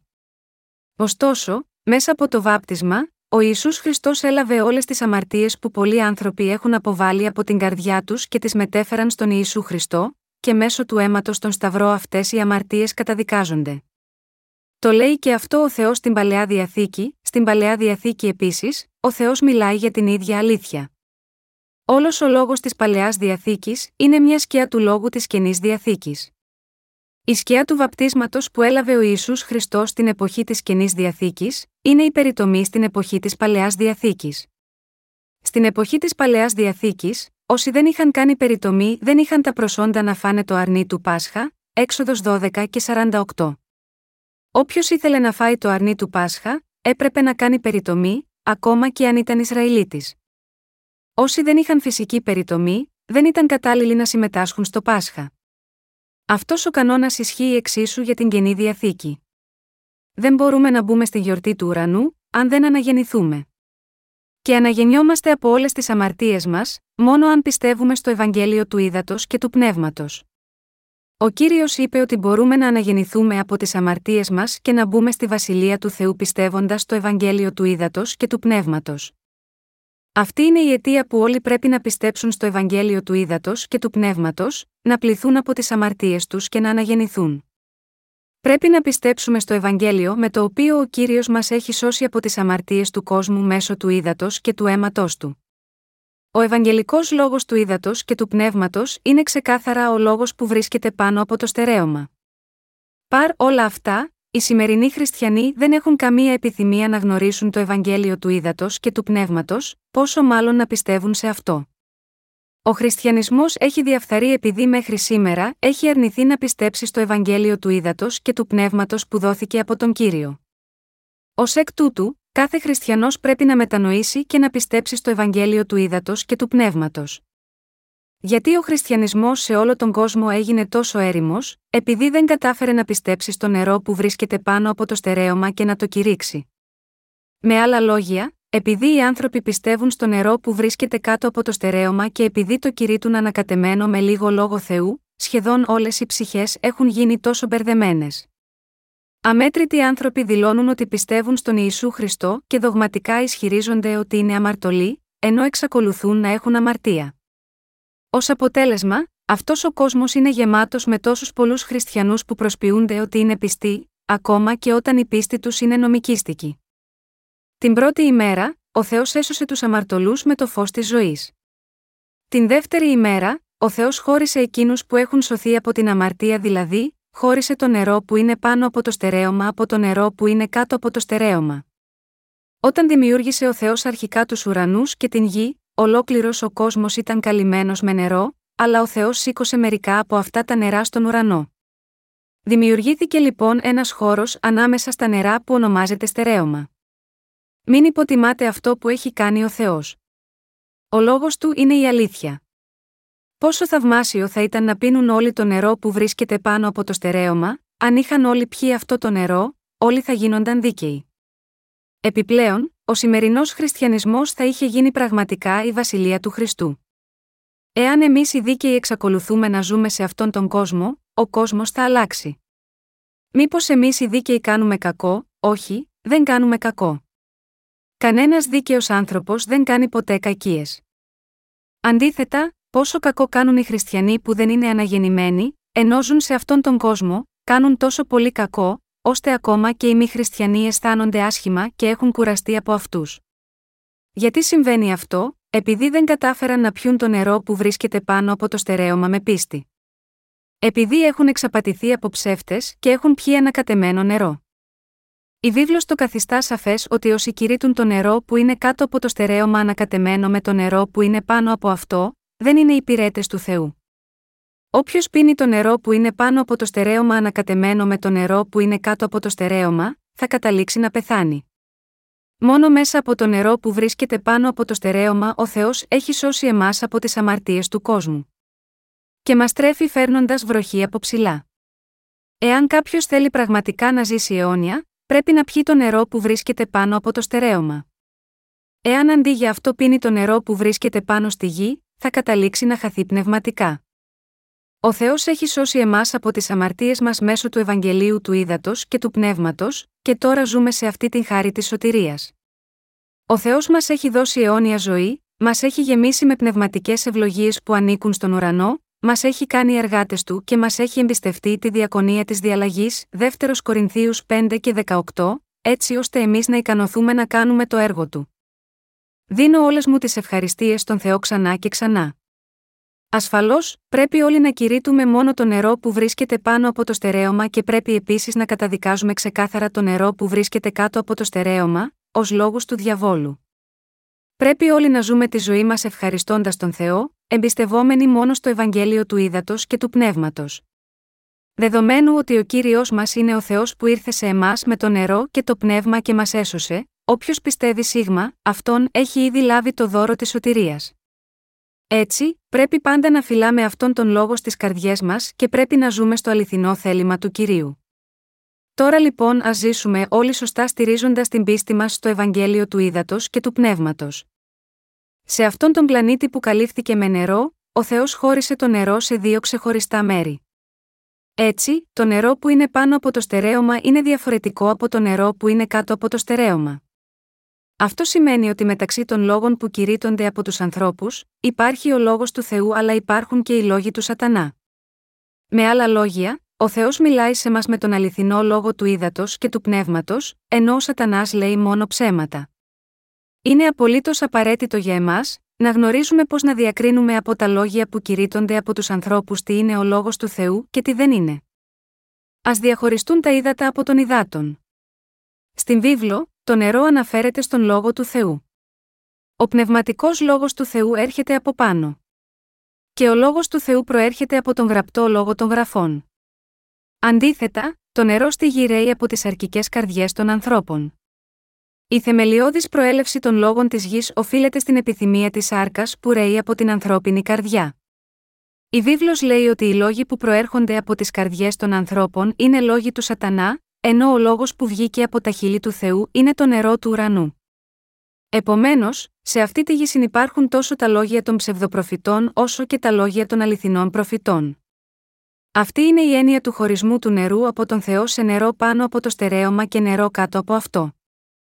Στην εποχή της Παλαιάς Διαθήκης επίσης, ψευδοπροφήτες προφήτευαν ψέματα που έβγαιναν από τις δικές τους καρδιές, η Εζεκίλ 13, 2. Οι λόγοι του Σατανά μπορούν να λειτουργήσουν στις καρδιές των ανθρώπων μέσω της κακίας και των ψεμάτων. Όταν κοιτάζουμε σε εκείνους που χρησιμοποιούνταν από το Σατανά ως όργανα του, βλέπουμε πως έλεγαν ψέματα σύμφωνα με τις επιθυμίες της καρδιάς τους. Θεωρούν ότι το άγιο πνεύμα είναι ένα αντικείμενο, και έτσι λένε ψέματα, απαιτώντας από τους οπαδούς τους να λάβουν τη φωτιά του Αγίου Πνεύματος ή επίσης να ισχυρίζονται τέτοιες παράξενες ανοησίες που βγαίνουν από την καρδιά τους. Όταν ακούσουμε προσεκτικά αυτό που λένε, είναι όλα αυτά που βγαίνουν από τις δικές τους καρδιές. Είναι τόσο παραπλανητικά και βρώμικα, που δύσκολα μπορούμε να τα ακούσουμε. Όταν πηγαίνουμε σε μια συμπροσευχή ή παρευρισκόμαστε σε μια συνάθρηση αναζωπήρωσης, ενώ ο κήρυκας μπορεί να έχει ανοιχτεί τη βίβλο, τις περισσότερες φορές δεν ξέρουμε εάν μιλάει για τη βίβλο ή λέει αυτά που έχει στην καρδιά του. Αυτοί οι ιεροκήρυκες κάνουν κηρύγματα τα οποία είναι εντελώς άσχετα με τη βίβλο. Κινητοποιώντας όλα τα είδη οργάνων, από μια τεράστια χοροδία έως μια μουσική μπάντα ροκ και γιγάντια μεγάφωνα, γεμίζουν πρώτα τις ψυχές που δεν έχουν καν αναγεννηθεί με το δικό τους συνέστημα. Μετά από αυτό, λένε στην Εκκλησία να λάβει το άγιο πνεύμα και χρησιμοποιώντας ένα μικρόφωνο για να μιμηθούν τον ήχο του ανέμου, φωνάζουν: Λάβετε τη φωτιά. Αυτό όμως δεν είναι τίποτε παραπάνω από το να ρίχνουν το πλήθος σε ομαδική έκσταση ανακοινώντας τα συναισθήματά τους. Αντίθετα, ο Θεός λέει στη βίβλο ότι κάποιος παίρνει το άγιο πνεύμα ως δώρο όταν δέχεται την άφεση των αμαρτιών του. Παρόλο που η βίβλος λέει ότι το δώρο του Αγίου Πνεύματος λαμβάνεται όταν κάποιος δεχτεί την άφεση των αμαρτιών του, πράξεις 2 και 38, αντί να κηρύττουν ανάλογα, ισχυρίζονται τυφλά ότι το Άγιο Πνεύμα λαμβάνεται άνεφόρον. Αυτή είναι η αιτία που κάνουν τόσο λάθος. Πολλοί άνθρωποι πιστεύουν ότι μπορούν να λάβουν το Άγιο Πνεύμα απλά ζητώντας το, ανεξάρτητα από το αν δέχτηκαν την άφεση της αμαρτίας. Αυτό, ωστόσο, είναι μια απολύτως λανθασμένη πεποίθηση. Πρέπει να λάβετε το δώρο του Αγίου Πνεύματος με πίστη στο Ευαγγέλιο του Ήδατος και του Πνεύματος, και να δεχτείτε την άφεση των αμαρτιών σας. Οι ψευδοπροφήτες λένε ψέματα όλη την ώρα μόνο και μόνο για να ικανοποιήσουν τις επιθυμίες των καρδιών τους. Τέτοια λόγια που πηγάζουν από τη γη είναι οι διδασκαλίες τους. Με άλλα λόγια, αυτοί οι ψεύτες συνθέτουν το δικό τους λόγο του Θεού, αποδίδοντας τον Θεό πράγματα που εκείνος δεν είπε ποτέ. Δεδομένου ότι μιλούν διαφορετικά από τη βίβλο, είναι όλοι ψεύτες. Για να πει κάποιος τους λόγους του Σατανά πρέπει να συνθέσει κάτι που ο Θεός δεν είπε ποτέ, και να το γαρνίρει σαν να είναι λόγος του Θεού. Αυτά είναι λόγια του Σατανά. Και όσοι τα εξαπλώνουν είναι υπηρέτες του Σατανά. Πρέπει να διαβάσουμε τον λόγο του Θεού που είναι γραμμένο στις γραφές και να κηρύξουμε αυτόν τον λόγο με πίστη. Πρέπει να πιστέψουμε στην αλήθεια που είναι γραμμένη στον λόγο του Θεού και να την διαδώσουμε με αυτή την πίστη. Σε αντίθεση, όταν κάποιος που δεν είναι αναγεννημένος μιλάει από την καρδιά του, μιλάει τους λόγους του Σατανά. Μέσα από ποιον εργάζονται οι λόγοι του Σατανά, εργάζονται μέσα από όσους δεν έχουν εξηλαιωθεί από τις αμαρτίες τους. Και ο Σατανάς μπορεί επίσης να εργάζεται μέσω εκείνων που είναι αδύναμοι, ακόμα και αν έχουν αναγεννηθεί από την αμαρτία. Με άλλα λόγια, οι λόγοι του Σατανά μπορούν να εργάζονται σε ανθρώπους που είναι πνευματικά ανώριμοι. Όπως αναφέρθηκε, ο Σατανάς επίσης εργάζεται μέσω όσων δεν έχουν αναγεννηθεί και αυτοί οι άνθρωποι στην πραγματικότητα είναι τα καλύτερα όργανα που μπορεί να χρησιμοποιήσει ο Σατανάς.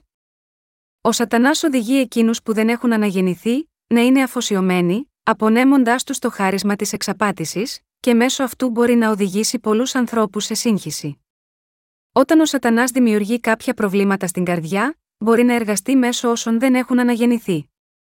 Ο Σατανάς μπορεί να εργαστεί μέσα από όσους δεν έχουν αναγεννηθεί, για να εξασφαλίσει ότι οι άνθρωποι θα ακολουθήσουν τον πλατή δρόμο. Όταν κοιτάμε τους πιστούς που βρίσκονται κάτω από τους ποιμένες που δεν έχουν αναγεννηθεί, μπορούμε να δούμε ότι είναι όλοι γεμάτοι με τους λόγους του Σατανά.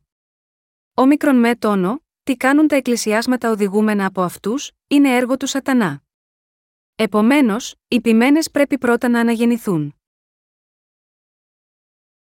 Η αλήθεια πρέπει να διαχωρίζεται ξεκάθαρα από το ψέμα. Την δεύτερη ημέρα της δημιουργίας, ο Θεός συνέχισε επίσης να χωρίζει. Πώς χώρισε, χώρισε τον λόγο του από τους λόγους του Σατανά και χώρισε τους καρπούς του από τους καρπούς του Σατανά. Αν κάποιος δεν έχει γίνει ακόμα πραγματικά δίκαιος, ακόμα και αν πιστεύει στον Ιησού Χριστό, τότε θα πρέπει να αναγνωρίσουμε ξεκάθαρα ότι είναι κάποιος που ακόμα πίνει το νερό της γης και κατευθύνεται από τον διάβολο. Εάν κάποιος εξακολουθεί να παραμένει αμαρτωλός, παρ όλο που έχει πιστέψει στον Ιησού Χριστό εδώ και 50 χρόνια, τότε αυτό οφείλεται στο γεγονός ότι πιστεύει στα λόγια του διαβόλου. Αντίθετα, αυτοί που έχουν γίνει δίκαιοι πιστεύοντας στον Ιησού Χριστό, και δέχονται την άφεση των αμαρτιών στις καρδιές τους και συνεχίζουν να ζουν σύμφωνα με τον λόγο αφού πίστεψαν στον Ιησού Χριστό, είναι όσοι πίνουν το νερό που είναι πάνω από το στερέωμα. Αυτοί οι δύο τύποι ανθρώπων πρέπει να διακρίνονται ξεκάθαρα μεταξύ τους. Πρέπει να διακρίνεται ξεκάθαρα αν κάποιος άνθρωπος είναι αμαρτωλός ή δίκαιος, αν προορίζεται για τον Άδη ή για τον ουρανό, και αν είναι τέκνο του Θεού ή τέκνο του διαβόλου. Οι δίκαιοι θα μπουν στη βασιλεία των ουρανών, αλλά οι αμαρτωλοί θα ρηχτούν στον Άδη. Ο Θεός χωρίζει όλους τους ανθρώπους σε δύο διαφορετικές ομάδες.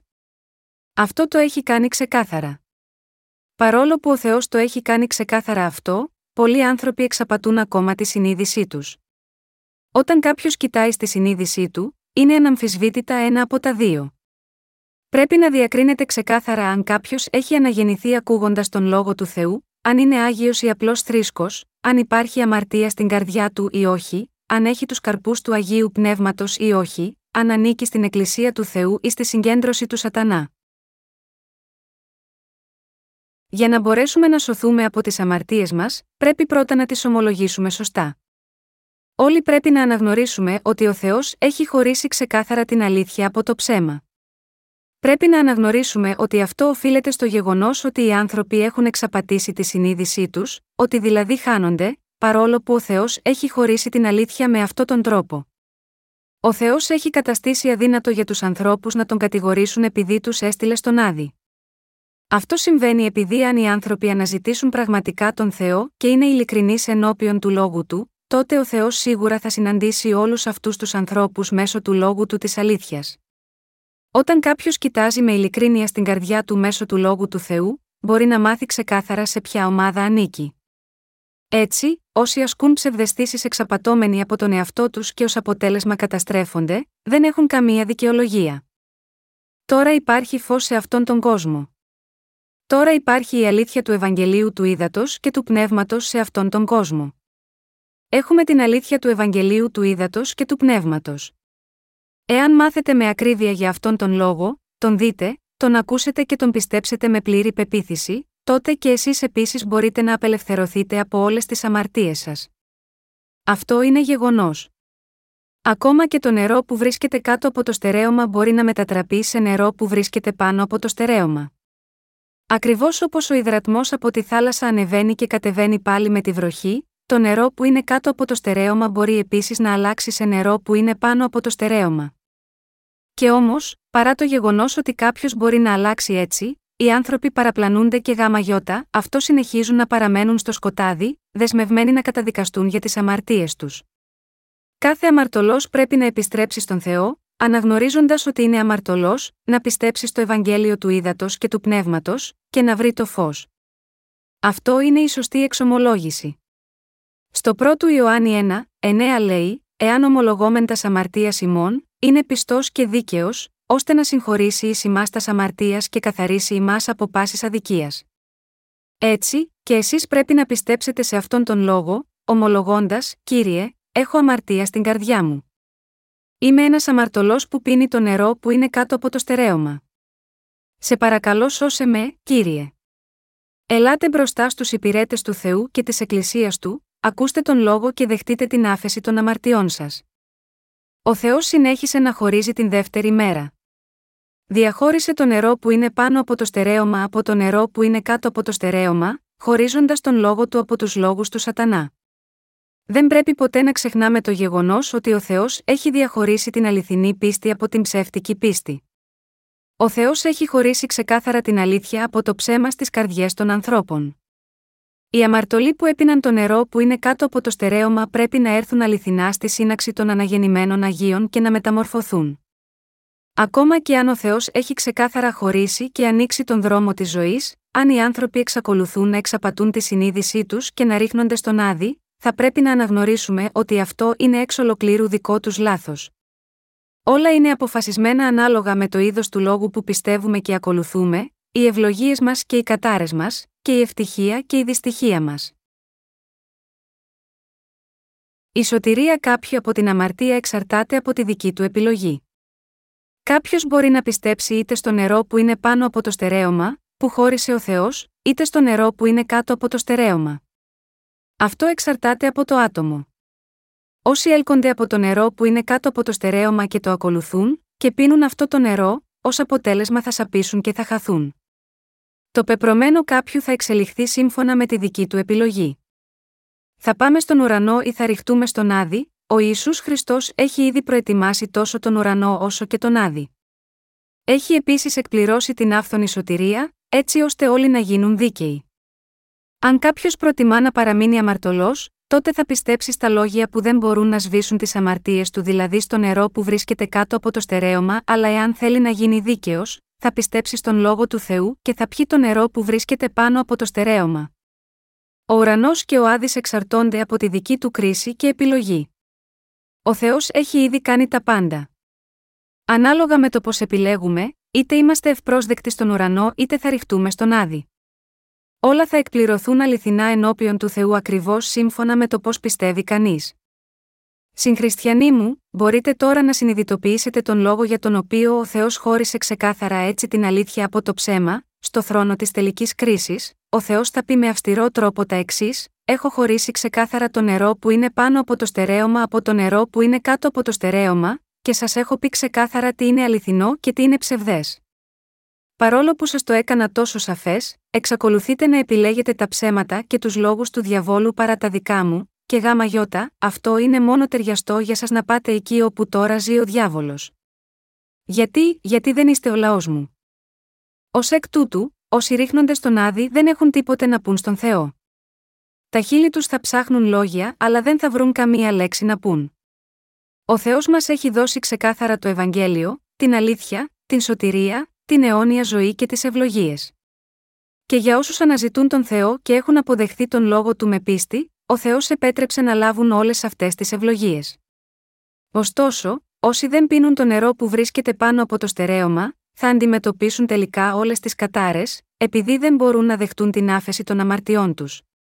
Ο Θεός έχει χωρίσει τις ευλογίες από τις κατάρες του. Έχει χωρίσει τον αληθινό του λόγο από τα ψεύτικα λόγια. Ο Θεός τα έχει χωρίσει έτσι, όπως έκανε το φως και χώρισε την ημέρα από τη νύχτα. Η μοίρα όλων καθορίζεται σύμφωνα με το ποιο διαχωρισμό του Θεού επιλέγουν ενώζουν σε αυτή τη γη. Δεν χώρισε τη μέρα από τη νύχτα χωρίς λόγο.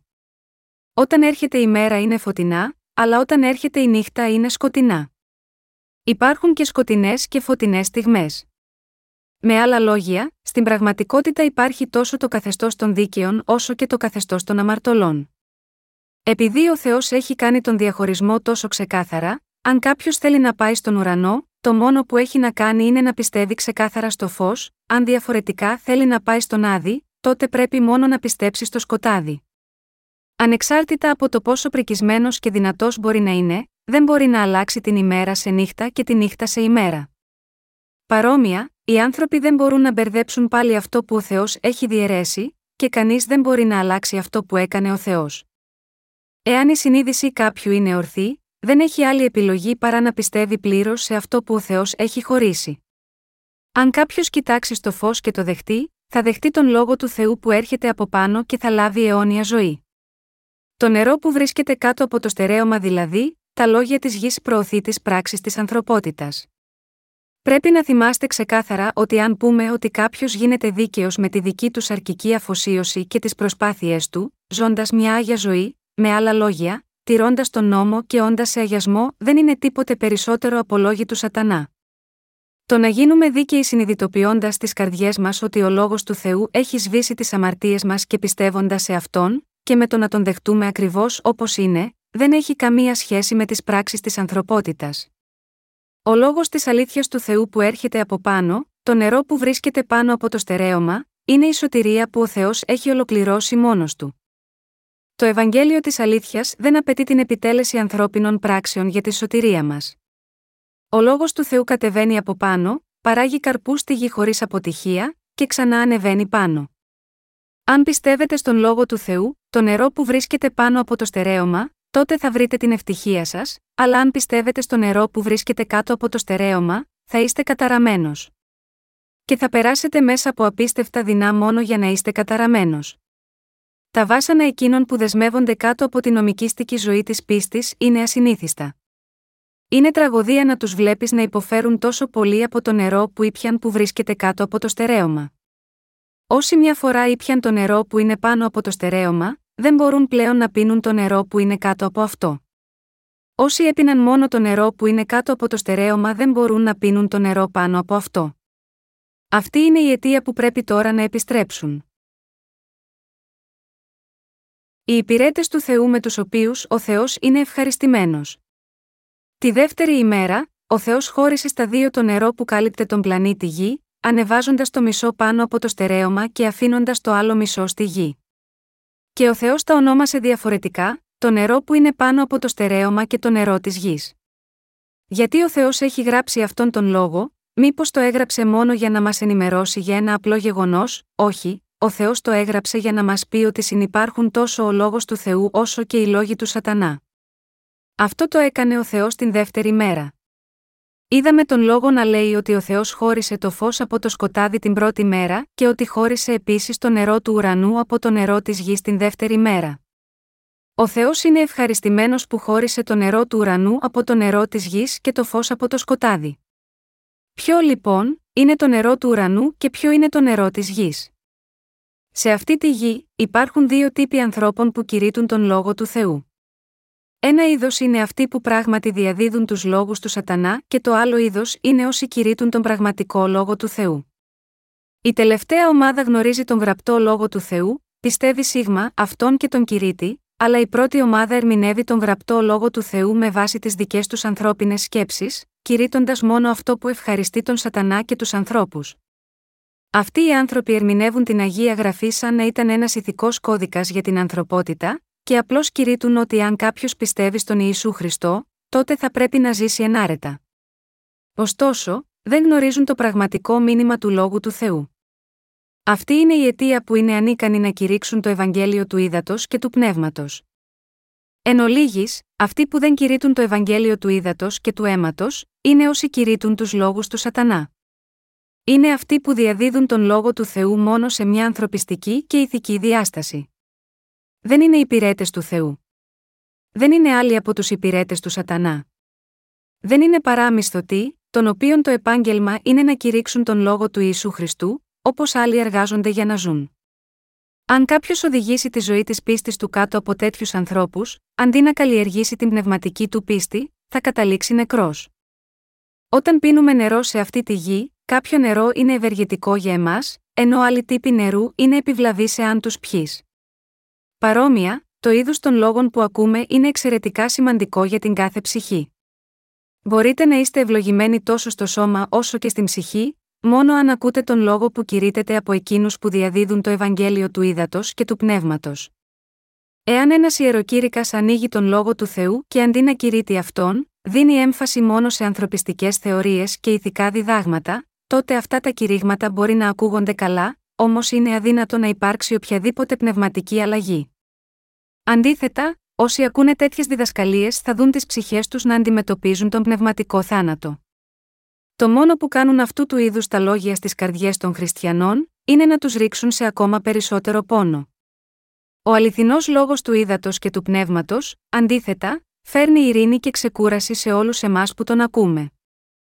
Επομένως, όταν ακούμε τον λόγο του Θεού, δεν είναι σημαντική η γνώση του κήρυκα, η εμφάνιση ή η φωνή του κήρυκα, αλλά αυτό που είναι πραγματικά σημαντικό είναι αν ο κήρυκα αυτός πιστεύει πραγματικά ή όχι στο Ευαγγέλιο του Ήδατος και του Πνεύματος, και το διαδίδει σωστά. Το Ευαγγέλιο του Ήδατος και του Πνεύματος είναι απαραίτητο. Στο Ματθαίος 7 και 15, ο Ιησούς είπε: Προσέχετε δε από των ψευδοπροφητών, ήτινε έρχονται προς εσάς με ενδύματα προβάτων, έσωθεν όμως είναι λύκοι άρπαγες. Πώς λοιπόν μπορούμε να αναγνωρίσουμε τους ψευδοπροφήτες, ο Ιησούς Χριστός είπε ότι μπορούμε να τους αναγνωρίσουμε εξετάζοντας τους πνευματικούς τους καρπούς. Μπορεί μια μιλιά να παράγει μπανάνες, μια μιλιά μπορεί να είναι τόσο υποσυτισμένη ώστε να μπορεί να παράγει μόνο μια φτωχή σοδιά καρπών, αλλά πάντα εξακολουθεί να παράγει μήλα. Αλλά πρέπει να αναγνωρίσουμε ότι ένας θάμνος αγκαθιάς δεν μπορεί να παράγει μήλα, ανεξάρτητα από το πόσο καλαποτίζεται. Με άλλα λόγια, αν κάποιος κηρύξει τον λόγο, και κάποιοι που ακούσουν τους λόγους του αναγεννηθούν, τότε αυτός ο άνθρωπος είναι δούλος του Θεού. Ωστόσο, εάν οι άνθρωποι δεν μπορούν να πληθούν από τις αμαρτίες τους, παρ όλο που άκουσαν τα λόγια που κήρυξε αυτό το άτομο, τότε είναι σαφές ότι αυτός που κηρύττει τον λόγο του Θεού δεν είναι τίποτε περισσότερο από ένας ψευδοπροφήτης. Εάν η Εκκλησία δεν μπορεί να δεχτεί την άφεση των αμαρτιών της, ακούγοντας τα λόγια που συνεχώς κηρύττει ο ιεροκήρυκας τους για μια μέρα, δύο μέρες ή και ένα χρόνο, τότε το πρόβλημα είναι στον ιεροκήρυκα. Με άλλα λόγια, οι ίδιοι οι ψευδοπροφήτες δεν ξέρουν πώς να αναγεννηθούν από το Ευαγγέλιο του Ήδατος και του Πνεύματος ούτε πιστεύουν σε αυτό, και έτσι διδάσκουν τους ανθρώπους μόνο με τα λόγια τους για να δεχτούν την άφεση των αμαρτιών τους. Δεν μπορούμε να πούμε αν κάποιος είναι ψευδοπροφήτης ή όχι, κοιτάζοντας μόνο την εξωτερική του εμφάνιση. Όταν σκεφτόμαστε τους ψευδοπροφήτες, έχουμε την τάση να πιστεύουμε ότι η εμφάνισή τους θα έδινε μια άξεστη, αδίστακτη και αποθητική εντύπωση, αλλά αυτό στην πραγματικότητα είναι αναλυθές. Οι ψεύτες εκδηλώνονται με πολύ περισσότερη ταπεινοφροσύνη, σαν ένα πράο αρνή. Αναφερόμενοι σε αυτά, η βίβλος λέει, και ουδέν θαυμαστών διότι αυτός ο Σατανάς μετασχηματίζεται εις άγγελον φωτός, 2 Κορινθίους 11 και 14. Αυτή είναι η αιτία που τόσοι πολλοί άνθρωποι εξαπατώνται από αυτούς. Ένας ιεροκήρυκας που κηρύττει χωρίς να είναι ο ίδιος αναγεννημένος, είναι ένας ψευδοπροφήτης. Αυτοί είναι οι ψευδοπροφήτες για τους οποίους μιλάει η Αγία Γραφή. Η εξωτερική εμφάνιση που βλέπουμε με τα μάτια μας, είναι εντελώς άσχετη με την αλήθεια. Έτσι, ακόμα και αν μερικοί άνθρωποι μας επιτεθούν προσωπικά, εφόσον πιστεύουμε στον γραπτό λόγο του Ιησού Χριστού εμείς είμαστε εντάξει. Οι ψευδοπροφήτες οδηγούν αμέτρητους ανθρώπους στην καταστροφή. Δεν πηγαίνουν στον άδει μόνοι τους, αλλά παίρνουν πολλούς άλλους μαζί τους. Ω ψεύτες αυτή είναι η δουλειά τους. Οι ψευδοπροφήτες είναι πολύ καλοί στη δουλειά τους να εξαπατούν τους ανθρώπους και έτσι δεν έχουν τίποτε να ανησυχούν, όσον αφορά τον τρόπο που θα ζήσουν για το υπόλοιπο της ζωής τους. Το εκκλησίασμά τους, από αφελής και εντελώς αστοιχείο τους, τους σέβεται ως ποιμένες, δίνοντάς τους προσφορές και υπηρετώντας τους. Έτσι, οι ψεύτες ζουν σε υπέροχα αρχοντικά, οδηγούν πολυτελή αυτοκίνητα και ζουν μια πολυδάπανη ζωή, όλα αυτά με τα χρήματα που προσφέρει το εκκλησίασμα. Γάμα γιώτα, αυτό πρέπει να προσέχουμε τους ψευδοπροφήτες. Ωστόσο, αντί απλώς να τους επικρίνουμε, το μόνο που πρέπει να κάνουμε είναι να μην πηγαίνουμε ποτέ στις εκκλησιαστικές συγκεντρώσεις τους. Όσοι έχουν δεχτεί την άφεση των αμαρτιών τους, δεν πρέπει να κάνουν το έργο του Θεού με ψευδοπροφήτες. Όταν οι δίκαιοι Άγιοι λατρεύουν τον Θεό, πρέπει να συγκεντρώνονται μόνο με τους Άγιους που έχουν αναγεννηθεί από το Ευαγγέλιο του Ήδατος και του Πνεύματος. Η βίβλος λέει ότι όπου δύο ή τρεις άνθρωποι συγκεντρώνονται στο όνομα του κυρίου μας, εκείνος θα είναι μαζί τους.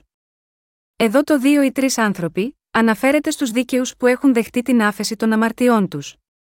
Οι δίκαιοι πρέπει να συγκεντρώνονται μόνο μαζί με τους δίκαιους, να ακούνε τον λόγο και να τον μαθαίνουν μαζί, να δοξάζουν τον Θεό και να τον ακολουθούν με πίστη. Τότε όλα θα είναι καλά.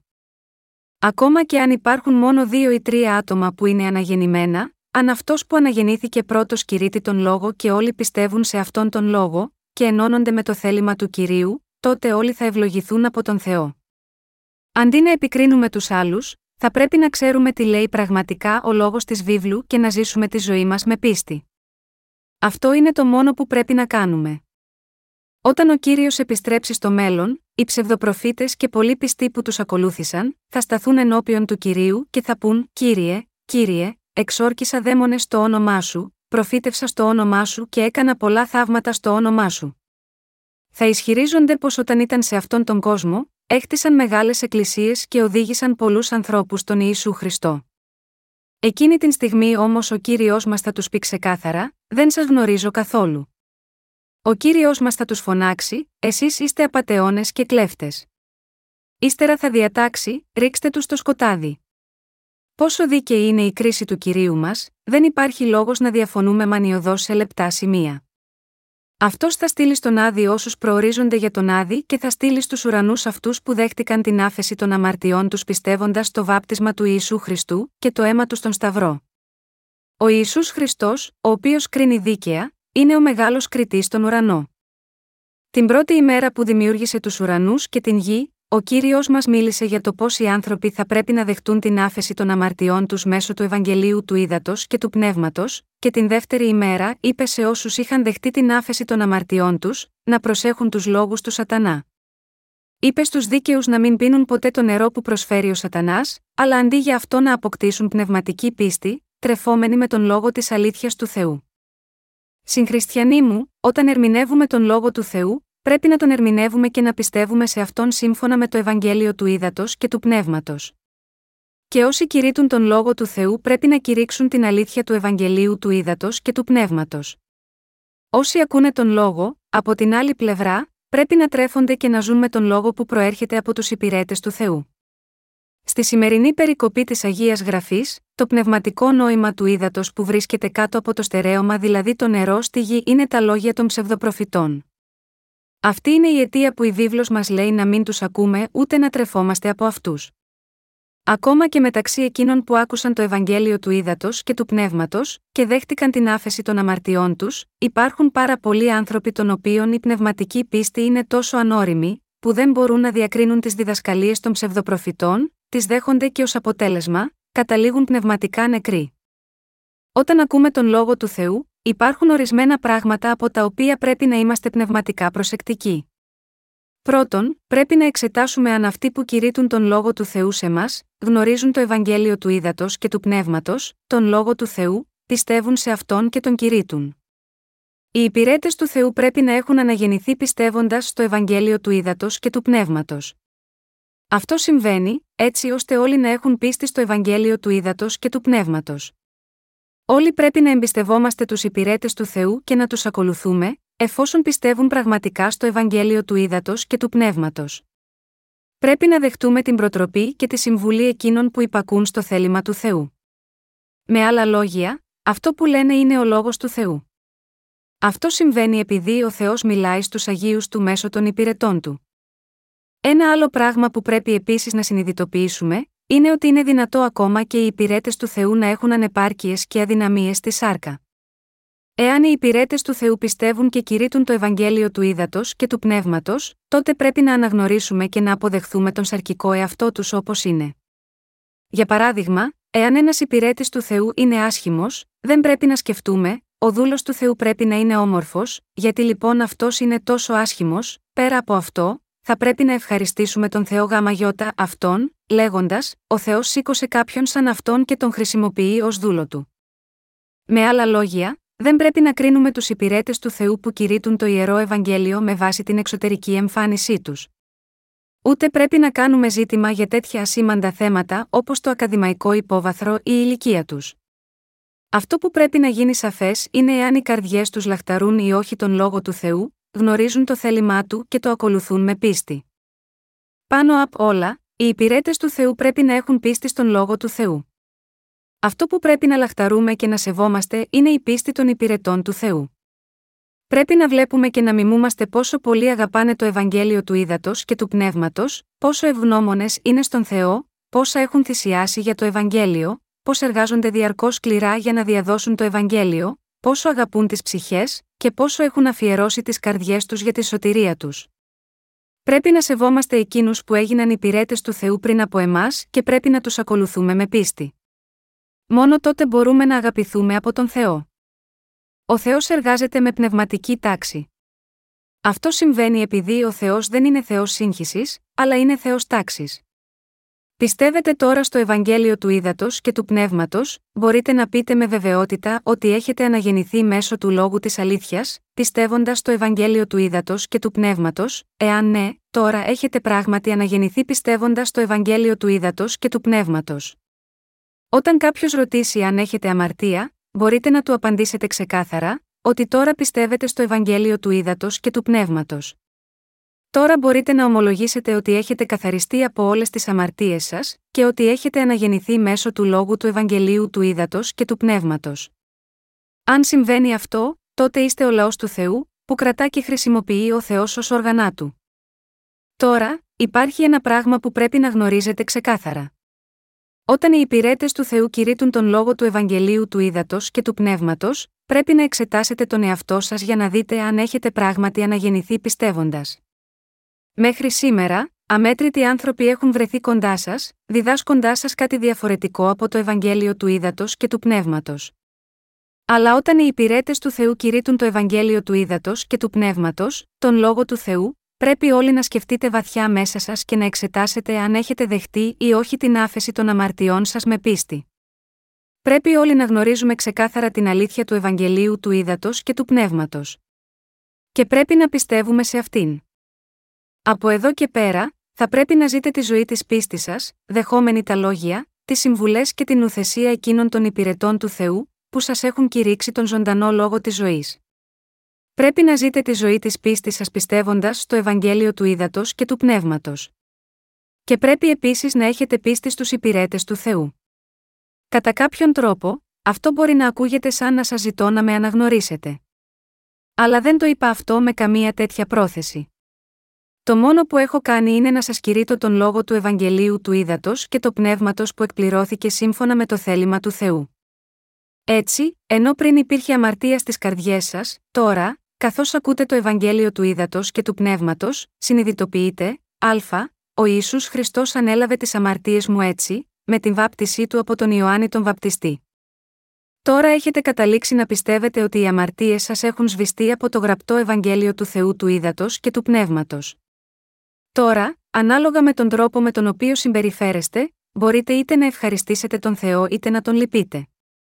Ακριβώς όπως χωρίζετε το φως από το σκοτάδι, καθώς χωρίζονται ξεκάθαρα το νερό των ουρανών από το νερό της γης, πρέπει και η πίστη σας να χωρίζεται με το Ευαγγέλιο του Ήδατος και του Πνεύματος, και η παλιά πίστη να χωρίζεται από τη νέα πίστη που τώρα έχετε. Τώρα, πρέπει να κρίνετε μόνοι σας, είμαι ακόμα αμαρτωλός ή έχω γίνει δίκαιος άνθρωπος πιστεύοντας το Ευαγγέλιο του Ήδατος και του Πνεύματος, το αν είστε ξεκάθαρα δίκαιοι άνθρωποι ή αμαρτωλοί ενώπιον του Θεού, κρίνεται ανάλογα με το αν πιστεύετε στο Ευαγγέλιο του Ήδατος και του Πνεύματος ή όχι. Πιστεύετε στο Ευαγγέλιο του Ήδατος και του Πνεύματος, αν πιστεύετε, είστε δίκαιοι άνθρωποι ή αμαρτωλοί, είστε δίκαιοι άνθρωποι. Ο κύριος μας σας έχει σώσει με το Ευαγγέλιο του Ήδατος και του Πνεύματος. Έτσι, έχετε σωθεί πιστεύοντας σε αυτή την αλήθεια. Αν συμβαίνει αυτό, τότε παραμένει ένα ακόμα πράγμα που πρέπει να κάνετε, και αυτό είναι να αποφασίσετε αν θα ζείτε ως υπηρέτες του Θεού ή υπηρέτες του Σατανά, χωρίζοντας αυτά τα δυο στην καρδιά σας. Το να κηρύξουμε το Ευαγγέλιο του ύδατο και του πνεύματος στου άλλους, είναι ο τρόπος να ζήσουμε ως υπηρέτες του Θεού. Και εσείς πρέπει να ζείτε έτσι. Αυτό καθορίζεται από ποιον λόγο πιστεύετε. Πιστεύοντας το Ευαγγέλιο του ύδατο και του πνεύματος με τις καρδιές μας, έχουμε δεχτεί την άφεση των αμαρτιών μας. Και για να συνεχίσουμε τη ζωή της πίστης μας και να υπηρετήσουμε τον κύριο επιτυγχάνοντας αυτά τα δύο, πιστεύουμε στο Ευαγγέλιο του ύδατο και του πνεύματος. Το θεμέλιο της πίστης μας δεν είναι άλλο από το Ευαγγέλιο του ύδατο και του πνεύματος.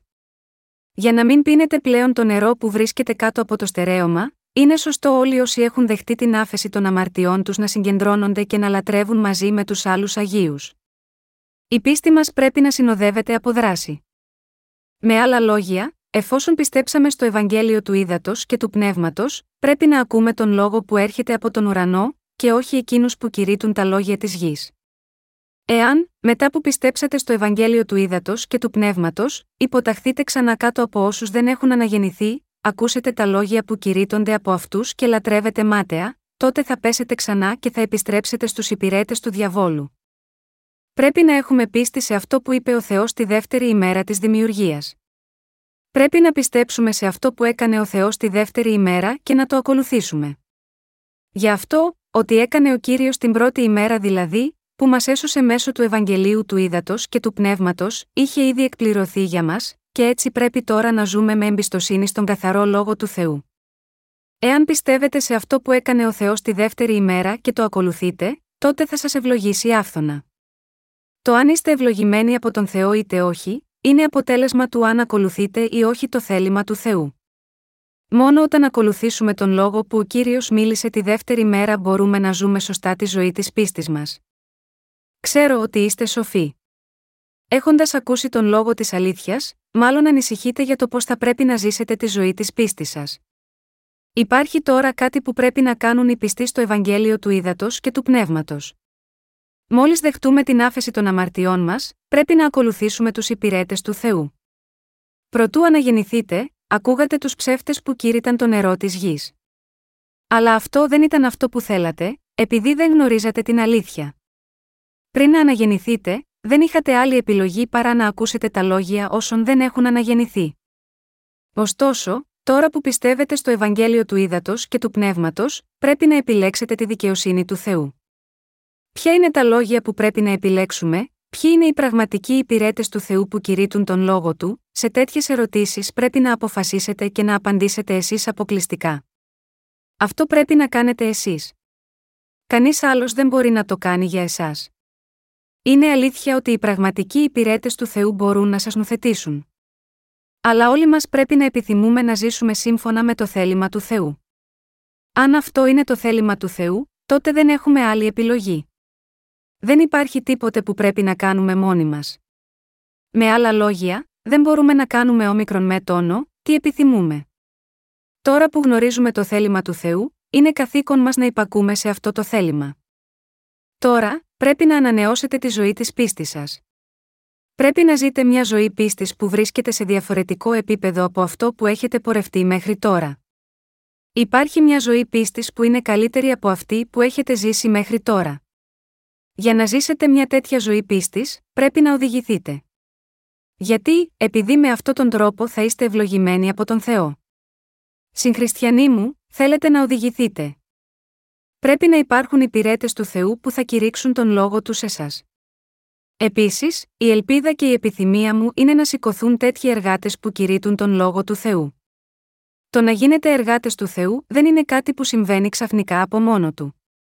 Για να γίνετε υπηρέτε του λόγου, πρέπει να συνεχίσετε να ακούτε και να μαθαίνετε από τα λόγια όσων έχουν γίνει πρώτοι υπηρέτε πριν από εσάς, οι οποίοι έχουν κηρύξει σε εσάς τον λόγο του Ευαγγελίου του Ήδατος και του Πνεύματος. Έχω κηρύξει σε σας τον λόγο του Θεού, αλλά υπήρξε κάτι που δεν μπορούσατε να καταλάβετε, ακούσαμε σωστά το Ευαγγέλιο του Ήδατος και του Πνεύματος. Πολλοί από εμάς ακούσαμε αυτόν τον λόγο για πρώτη φορά, αλλά σας άρεσε, ήταν δύσκολος να τον καταλάβετε, υπάρχουν αμέτρητα μυστήρια κρυμμένα στη βίβλο, όχι μόνο το Ευαγγέλιο της αλήθειας που μας δίνει τη δυνατότητα να δεχτούμε την άφεση της αμαρτίας, αλλά τα μυστήρια της Εκκλησίας του Θεού, τους υπηρέτες του και τη σωστή πνευματική ζωή της πίστης. Ωστόσο, μέχρι σήμερα πολλοί από εσάς τρέφονταν μόνο από ζυζάνια, όχι από το πνευματικό σιτάρι του λόγου. Το σχέδιό μου είναι να συγκεντρώσω επιμελώς και να δημοσιεύσω τα κηρύγματα μου εξηγώντας το λόγο του Θεού και να τα παραδώσω σε εσάς. Θα συνεχίσω να σας παρέχω το νερό που βρίσκεται πάνω από το στερέωμα. Ακούγεται το σημερινό κήρυγμα ως ο ζωντανός λόγος του Θεού, εάν ναι, είναι επειδή πιστεύετε στο Ευαγγέλιο του Ήδατος και του Πνεύματος. Και επειδή πιστεύω στο ζωντανό λόγο του Ευαγγελίου του Ήδατος και του Πνεύματος, τον κήρυξα ακριβώς όπως είναι. Δίνουμε όλες τις ευχαριστίες μας στον κύριο που μας έχει δώσει το νερό πάνω από το στερέωμα.